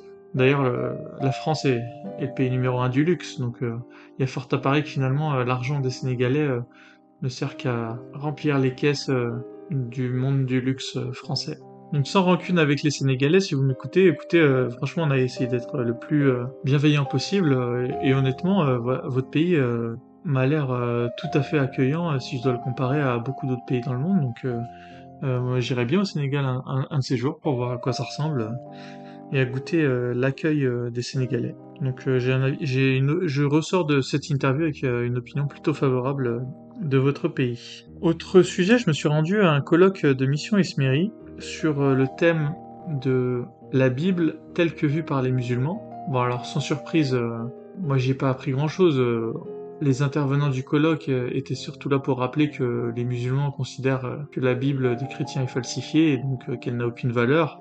Et puis ensuite, voilà, il y, a plusieurs colloques qui se sont brodés autour de, cette phrase qui résume finalement tout. J'ai pu rencontrer Odon Lafontaine, je lui ai proposé de pas de travailler avec moi directement parce que malheureusement je vois pas trop euh, quelle synergie on pourrait euh, avoir lui et moi et qu'est-ce qui pourrait ressortir d'une euh, d'un épisode qu'on pourrait faire ensemble. Nous sommes quand même sur des thématiques assez différentes. Odon Lafontaine, il faut savoir que c'est une personne qui a repris les thèses de, du, du père Marie Galaise sur les débuts de l'islam et la thèse, ce serait que les premiers musulmans étaient en fait une secte judéo-chrétienne millénariste qui souhaitait reprendre Jérusalem. Une fois Jérusalem conquise et ne, voyant pas le Messie revenir, eh ben il y a, la religion islamique qui a, commencé à se créer sur, cet état de fait. Et j'ai proposé par contre à Odo Infaten de faire un, épisode avec la chaîne YouTube Magellan, il m'a dit qu'il connaissait l'intervenant. Alors Magellan, c'est une grosse chaîne aussi, il a 120 000 abonnés. Et euh, la particularité, c'est que Magellan a théorisé que l'islam aurait pu naître euh, dans le Khorasan. Donc ça, ça, correspondra à peu près euh, à l'Ouzbékistan actuel. Alors Odon Lafontaine est assez attaché à sa, thèse, mais je lui ai expliqué qu'elles étaient parfaitement compatibles. On peut imaginer que les débuts de l'islam se soient passés comme lui euh, l'indique, et que ensuite il y ait une conquête euh, des personnes du Khorasan qui auraient chapeauté en fait cet islam naissant. Ça pourrait expliquer pas mal de choses. Ça pourrait expliquer par exemple que la Mecque euh, arrive si tard. euh, Enfin, il faut savoir que la Mecque n'est pas mentionnée dans le Coran si ce n'est une allusion assez, assez tirée par les cheveux. Et ça, expliquerait que la Mecque soit quelque chose, quelque chose qui arrive aussi tard. Ça, pourrait très bien arriver avec cette invasion du Khorasan, et euh, parce qu'en fait, on retrouve dans le pèlerinage de la Mecque euh, des choses qui se faisaient dans cette région-là à l'époque, quelque chose qui pourrait s'apparenter à du bouddhisme. Et euh, donc voilà, je pense que ce serait très intéressant que les, deux puissent faire un épisode en commun. Et, du coup, pourquoi est-ce que je vous en parle? Si vous êtes chrétien et que vous connaissez Odon La Fontaine, n'hésitez pas à le, re- le relancer là-dessus. Moi, je l'ai fait une fois. Je peux, je, je pense que je lui enverrai un message pour lui redemander. En tant que spectateur, je trouve ça assez inté- intéressant de, de les voir tous les deux euh, faire quelque chose. D'ailleurs, euh, si un jour euh, j'étais riche, je pense que c'est ce que je ferais. Je ferais, je, ferais se joindre plusieurs youtubeurs. Je leur demanderais de faire des épisodes en commun sur des thèmes dont je trouverais qu'il y aurait des, des choses intéressantes à, à- à faire ressortir. Ça, c'est mes petits délires le soir. Donc voilà. Sinon, j'ai lu un livre qui s'appelle Deep Work, qui a été écrit par Cal Newport. Alors, c'est pas forcément un livre dont je vous recommande la lecture. En fait, je vous recommande même pas la lecture euh, de ce livre. Euh, c'est juste pour vous en parler rapidement. C'est un livre en fait qui qui enjoint euh, les personnes qui souhaitent euh, réussir dans la vie, euh, surtout euh, tout ce qui est euh, euh, intellectuel, grand businessman. J'ai même pas l'impression que le livre s'adresse euh, aux gens du quotidien. Enfin, quoique, on peut toujours euh, se dire que que ça s'adresse au plus grand nombre. Mais je pense que vraiment, ça s'adresse vraiment à une élite qui a besoin vraiment de de, se focaliser longtemps euh, sur euh, des tâches. Et en fait, lui explique que euh, plus on se focalise sur une tâche et qu'on se coupe de, des distractions, du style Facebook, du style les emails, plus le cerveau va avoir tendance à, à travailler vite et les capacités de concentration vont, vont augmenter parce qu'apparemment, si par exemple pendant que vous travaillez, vous consultez, euh, je sais pas moi, euh, vos notifications, le cerveau va avoir tendance à pas à s'arrêter, mais euh, lui évidemment l'explique mieux que moi, mais en tout cas ce que j'en ai retenu, c'est que ça interfère avec voilà le, le flow du cerveau et que voilà il faut vraiment tout faire pour pour euh, s'éloigner des, des distractions. Et c'est assez amusant parce que euh, lui, euh, le problème principal, et le livre a été écrit peut-être il y a quelques années, c'était Facebook. Et apparemment, il avait beaucoup de mal, lui, à faire comprendre à ses collègues et aux, gens de son entourage que Facebook était complètement inutile. Maintenant, ça nous semble tous évident, maintenant qu'on est tous passés à, je sais pas moi, à TikTok, Instagram, euh, Facebook, ça semble un peu, voilà, un, truc euh, qui est complètement has-been. Eh ben non, il y a quelques années, ça l'était pas du tout. Mais finalement, euh, à quoi me servent ces livres? C'est encore un livre de développement personnel, mais euh, même si euh, directement la lecture, j'ai pas, j'ai pas vraiment retenu de, grosses, il n'y a pas de révélation si vous voulez dans ce livre, mais c'est plus le fait, c'est une réflexion qui, m'est- portée. Et quand je lis ces livres, je me dis, je me dis qu'il y a, qu'il y a du vrai. C'est vrai, on est vraiment enjoint à, à freiner les, vraiment les distractions. Si on veut être performant, si on veut être euh, productif en tout cas. J'ai bien réfléchi et ça a fait écho avec euh, une bonne résolution que, j'ai mis en place depuis le début de l'année. C'est de ne plus écouter de musique ou de plus, enfin, de plus mettre mes écouteurs euh, quand je vais au travail. Donc sur le chemin du boulot, dans le, métro, je mets plus mes écouteurs, ça me sert à deux choses. Déjà, je, pense que mon cerveau, de cette manière-là, peut, plus se, se laisser aller à la réflexion. En fait, euh, mon cerveau n'est pas occupé à écouter euh, la musique. Malheureusement, euh, je, je peux rien prouver, mais je pense que ça me fait du bien. Donc ça, c'est la première chose. En fait, c'est un peu le, le fait de laisser son, son cerveau, euh, voilà, ne pas subir d'interférences. Et c'est un peu de ça de parle, dont parle aussi euh, Cal Newport, parce que je, je, je pourrais jamais le prouver, mais je, je suis pas sûr que la musique, en continu toute la journée, soit très bonne euh, pour euh, l'équilibre mental. Je pense pas que les chasseurs-cueilleurs euh, de la préhistoire avaient euh, des bruits de tam-tam, je sais pas ce qu'ils pouvaient avoir comme instrument à l'époque, mais en continu euh, dans leurs oreilles toute la journée. Donc je pense que des fois c'est utile de, ne rien écouter Et je me suis rendu compte, mais c'est peut-être que moi, hein, et vous êtes peut-être pas du tout concerné, mais que j'étais en continu avec euh, soit des podcasts, soit de la musique.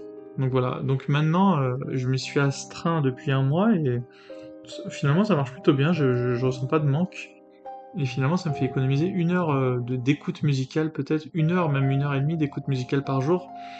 Enfin, en fait, moi, c'était même pas de la musique que j'écoutais, c'était plutôt des podcasts. Et en plus de ça, euh, j'ai commencé à perdre quelques points d'audition. Je sens que j'ai une oreille qui, qui, entend moins bien que l'autre. Et je peux pas continuer sur, ce rythme-là, donc c'est pour ça que j'ai voilà, j'ai décidé de cette résolution de plus écouter de musique.